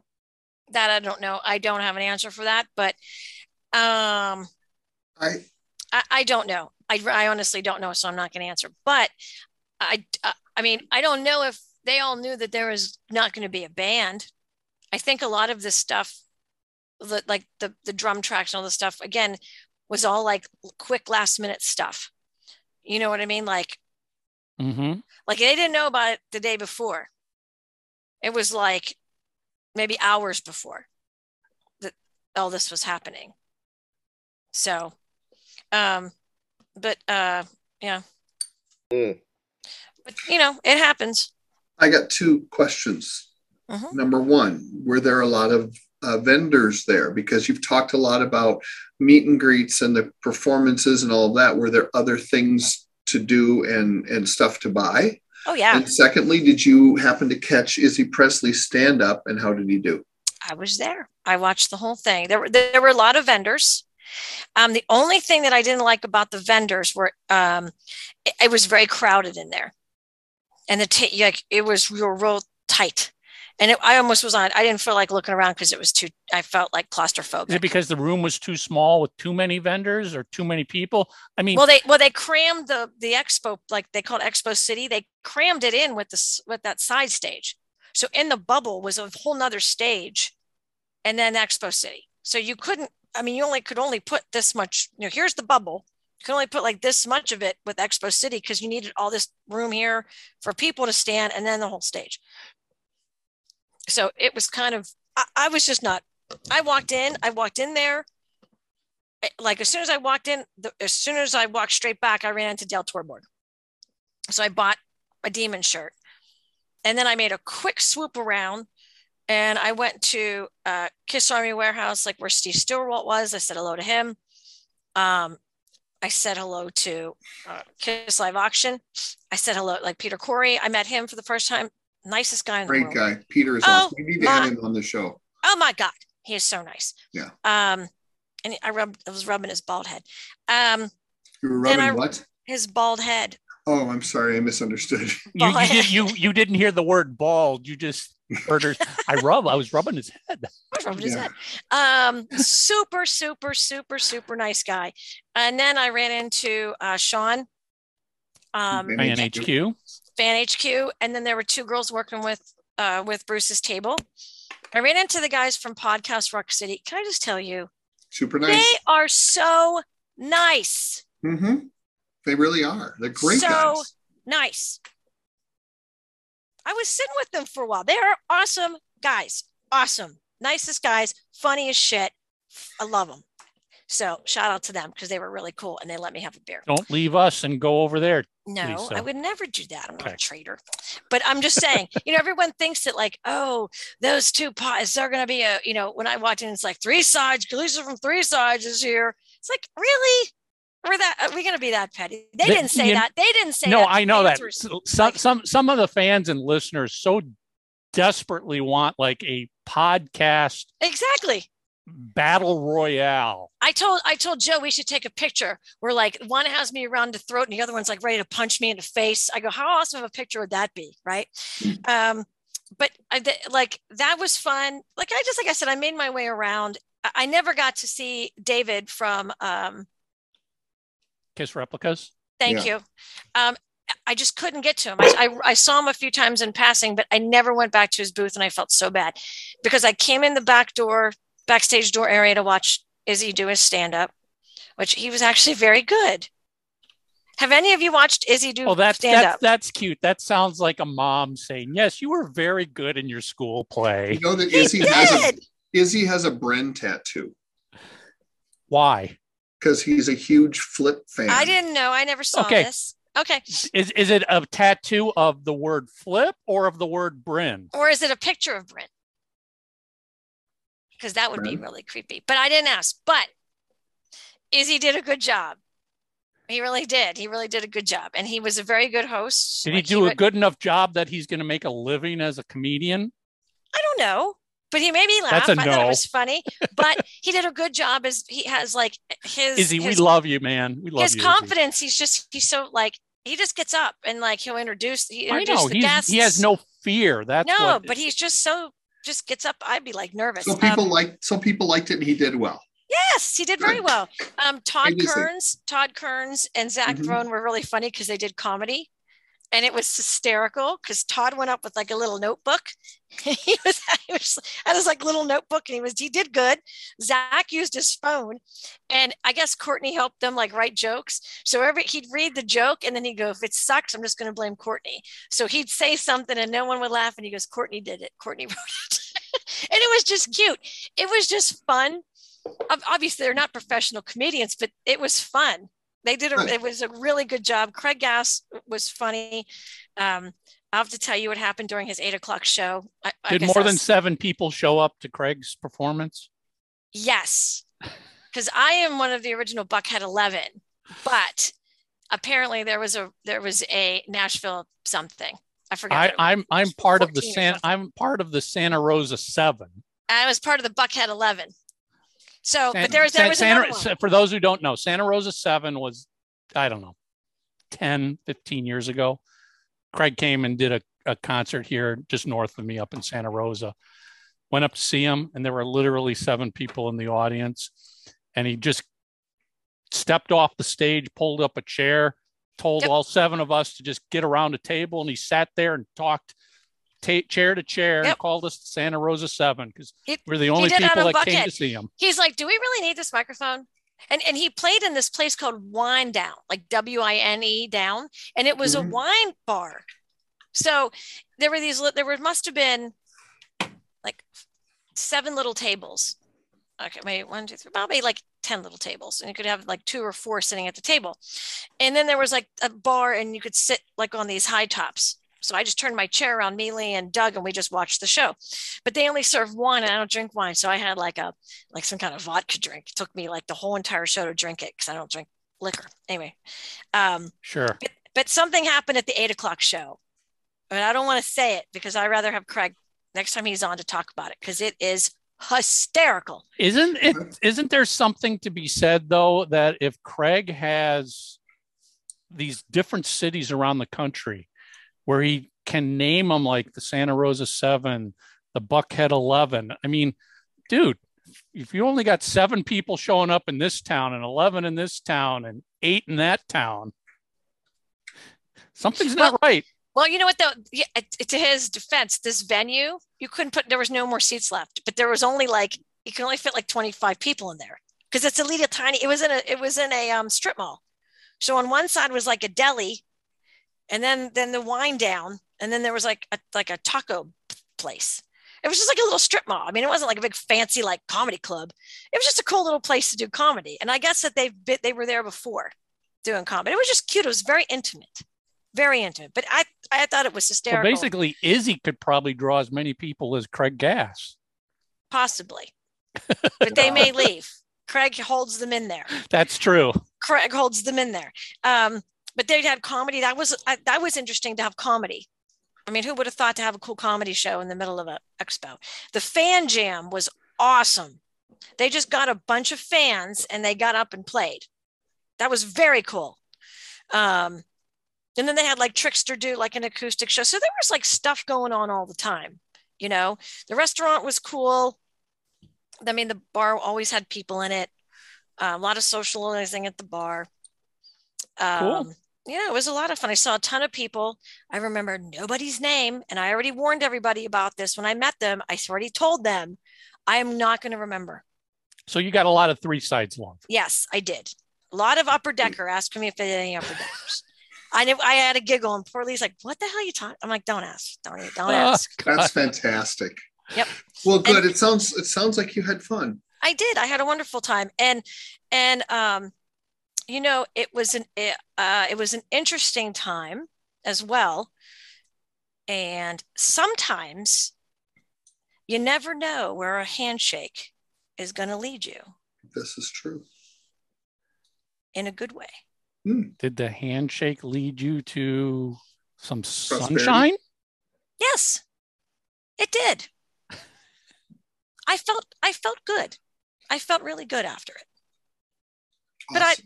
I'm not. I'll just that's just We'll between leave it at that. Leave it at that. that's between me and my handshaker. Okay. Good.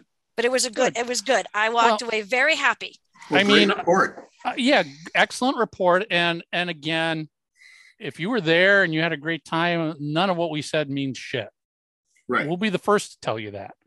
Um, sounds like Neil and his team put on a hell of an event, dealing with some last minute circumstances that would have thrown anybody Mm-hmm. into a stressful meltdown. Um, Yep. but it was a memorable event at the end of the day. Yes, it Mhm. was. Yes, it was. And uh, and um, yeah. If there was another one, I go to the next one. Fine. Like, Oh, I one- just I had a great time. What? One final question. Was there any mention by anybody anywhere about the new Vinnie Vincent album? No. That's interesting. Because there isn't one.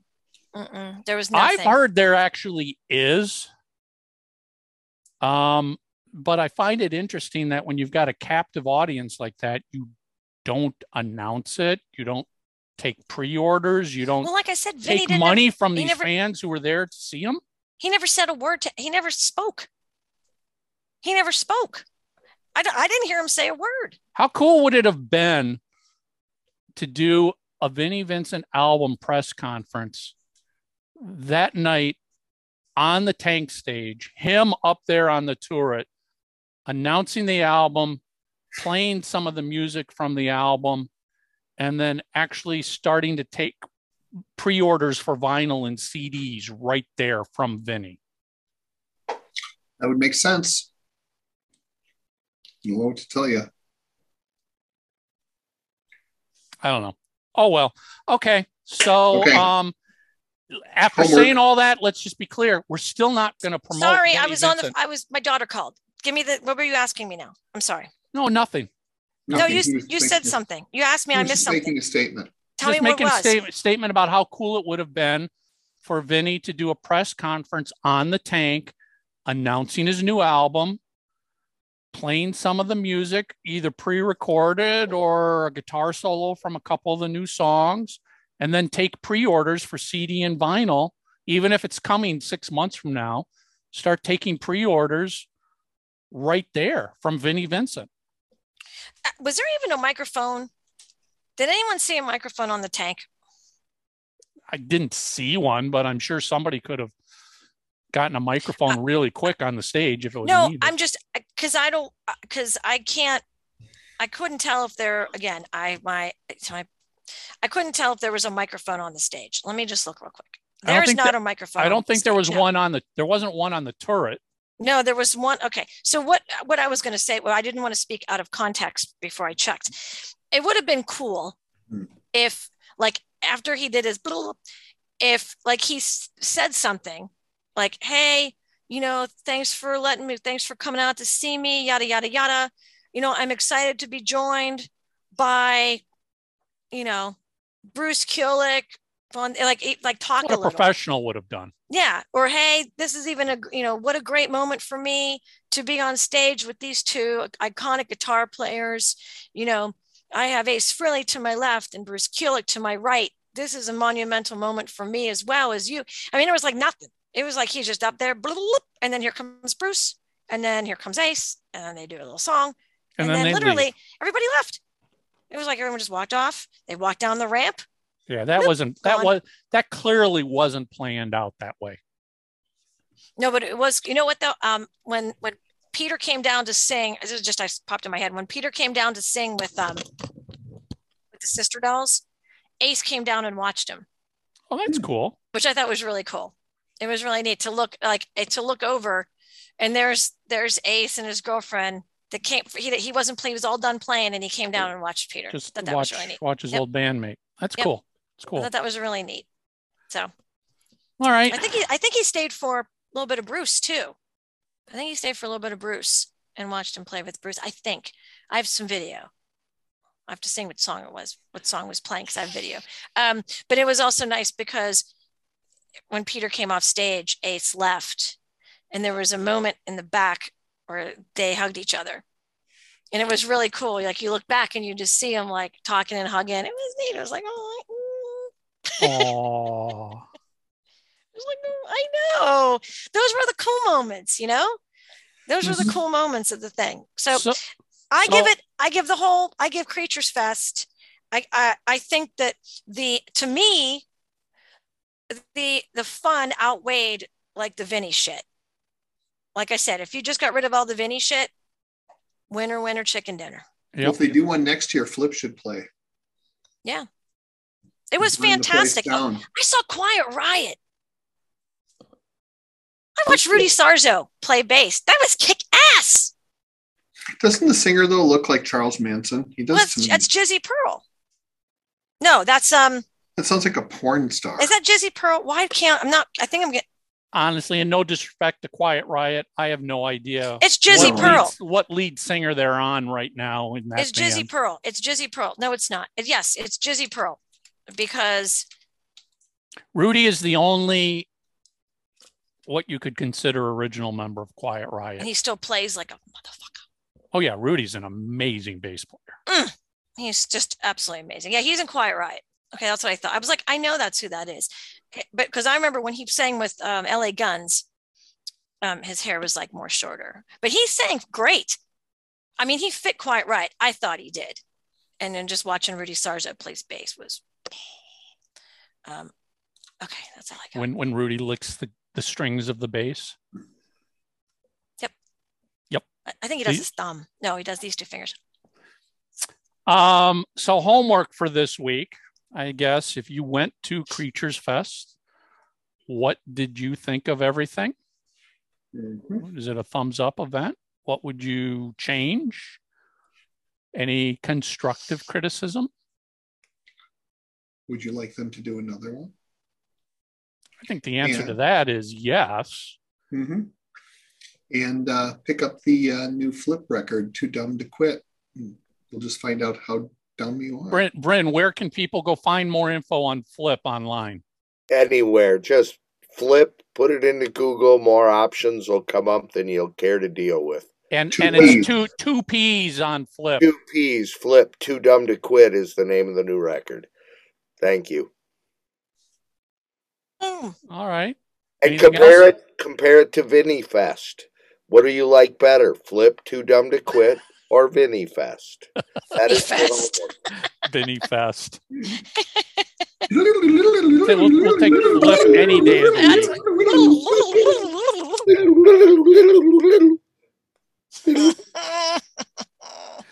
Um, all right, guys. I don't know. Is there anything else we need to chat about? I don't think Thanks so. for having me on. I hope I didn't Thanks bore you, Bryn, having with the with the Creature Fest recap. I hope I didn't bore you. No, I was actually I forgot that I was on and I was just watching the show for a while. Sorry. So I you know, you were wasn't- watching Lisa. I hope I wasn't like scratching myself or picking my nose. You were or- picking your nose. I'm just I knew it. He gave me a shirt with boogers on it once. nice. I did. Did, did you did you eBay it? No, Tommy and I went to see Cheap Trick, and I'm like, I should give them a Rocksteady Records T-shirt. Shit, the only one I have is in the dirty laundry. Grab it. Okay, and we brought it. Gave it to Nielsen. and he's like, awesome, thanks, or Zander. Great, thanks. And we walked away going, oh god, it was. And they're like they're like this stinks. Exactly. Uh all right, guys. That's it. Three sides of the coin. We're out of here. We're down to four. We started with five. We're down to four. Four sides of the coin. We'll see everybody next week. Peace, everybody. Give it a shot. Too dumb to quit. Dumb to quit. Do you have something to say? Leave a voicemail or send us a text message. Call 320 515 4771. Love the show. Visit 3sidesofthecoin.com. Subscribe on YouTube. Follow and rate us on Spotify. Subscribe and leave a review on iTunes. We appreciate your support. Voices for three sides of the coin. Provided by LarryDavisVoice.com and by JessicaMarzVoice.com. That's Mars with a Z.